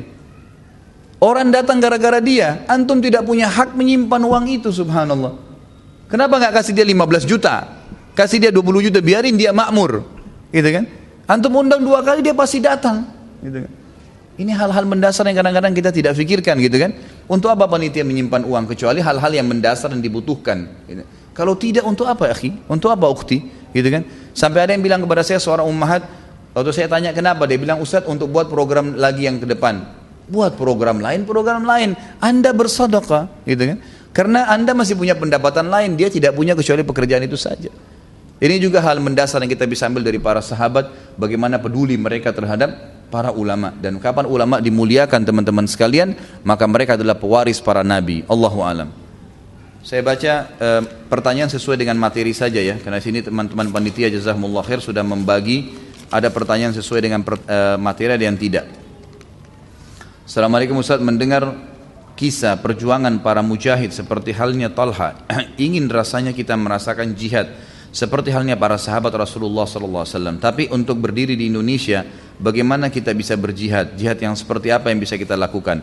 Tentu uh, kita berusaha banyak kan teman-teman kita. Yang tadi saya jelaskan di Palestina kita doakan. Ada sudah beberapa LSM di Indonesia yang sering membantu ke sana. Kita ikut. Karena jihad bisa dengan harta bisa dengan harta, dengan jiwa dan juga bisa dengan doa. Ada sabda Nabi SAW pada saat terjadi perang Badar, ya kata Nabi SAW di Madinah ada teman-teman kalian yang tidak ikut dengan kalian di sini, tidak ikut, gitu kan? Tidak ikut dengan kalian tapi tapi mendapatkan pahala yang sama dengan kalian dengan doa-doa mereka. Jadi kita lakukan itu. Kapan dibutuhkan satu waktu ada jihad, kita melawan tentunya menggunakan dan ingat, kalaupun tidak terjadi sampai anda meninggal, sabda Nabi SAW pegangi. Hadis sahih kata Nabi SAW, Man talaba syahada bisidq, ballagahu Allahu syuhada wa in mata firashi. Siapa yang meminta memohon kepada Allah dengan tulus dalam doanya untuk mati syahid, maka Allah akan memberikan dia kedudukan mati syahid walaupun dia mati di atas ranjangnya. Jadi kita berusaha ikhtiar. Bagaimana cara mendapatkan mati syahid atau bersikap untuk wanita yang belum menikah yang dan yang sudah menikah di zaman sekarang? Jadi banyak sebenarnya cara ya, banyak. di antaranya tadi berdoa, laki-laki dan perempuan sama agar Allah memberikan syahadat dan mati syahid juga banyak, bisa di kancah peperangan, bisa uh, mati yang lain ya, ya, mati membela kehormatan, perempuan mati melahirkan. Tapi kita boleh meminta kepada Allah Subhanahu wa taala dan perempuan dibolehkan ikut. Ya, di kancah peperangan. Nabi SAW setiap perang pasti ada sahabat yang ikut untuk memasakkan para mujahidin bahkan Ummu Umarah nanti ada kisah tentang sahabat insya Allah satu waktu kita tablik akbarkan ada Nusaybah binti Ka'ab terkenal dia memotivasi suaminya memotivasi anak-anaknya untuk ikut jihad dan dia termasuk ikut di kancah peperangan Uhud kata Nabi SAW waktu saya sedang terdesak di Uhud dan saya lihat anak-anak anak-anak panah Quraisy menyerang ke arahku maka aku melihat Ummu Umara mematahkan anak-anak panah itu. Jadi bisa tentunya, gitu kan? Tentu yang paling baik kalau menurut saya selain doa adalah Anda sebagai seorang muslimah ya mengkader anak-anak Anda menjadi mujahidin. Itu yang penting, gitu kan? Tanamkan agama kepada mereka dan menjadi kader-kader jihad insya Allah. Bagaimana cara syahid pada zaman sekarang? Ini sudah dijelaskan tadi ya. Jadi syahid itu tentu kita meminta kepada Allah Subhanahu wa taala. Kurang lebih seperti itu. Dan mohon maaf saya tidak bisa baca pertanyaan yang umum karena kita sudah sepakat untuk membahas tema ya apa pertanyaan sesuai dengan tema. Dan sekarang kena waktu sudah sudah mendekati sementara saya ada ceramah lagi di Depok, maka saya tutup sampai di sini. Semoga Allah Subhanahu wa taala memberkahi majelis kita dan mari sejenak kita berdoa kepada Allah SWT untuk saudara-saudara kita di mana pun, di mana pun mereka berada Ya Allah Zat yang maha melihat Yang maha mengetahui Zat yang maha hidup Zat yang telah menciptakan langit dan bumi Zat yang kami memujinya Sebagaimana layak ia dipuji Dan kami memberikan salam kepada Nabi Muhammad SAW Sebagaimana engkau memberikan salam kepadanya bersama malaikatmu Ya Allah kami tidak punya daya dan kekuatan selain daripada doa yang kami panjatkan ini dan sedikit daripada upaya yang kami bisa berikan dari harta kami. Sementara saudara-saudara kami tertindas di mana-mana, di Palestina, di Syria, di Irak, di Yaman dan akhir-akhir ini ya Allah di Burma di mana mereka semuanya terasingkan. Mereka lapar, maka hilangkan lapar mereka ya Allah. Mereka tidak memiliki pakaian, maka tutupilah aurat-aurat mereka. Mereka ya Allah tidak memiliki keamanan, maka amankanlah mereka.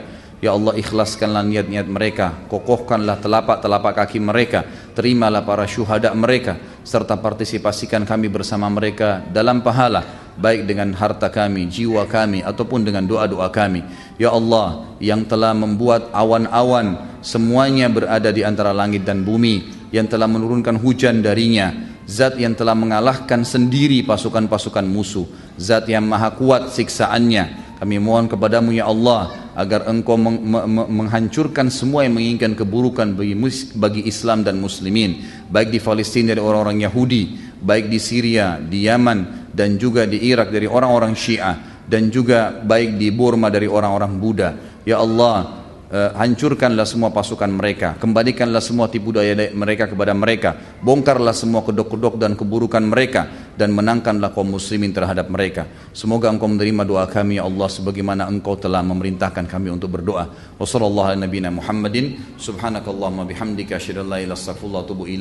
Wassalamualaikum warahmatullahi wabarakatuh.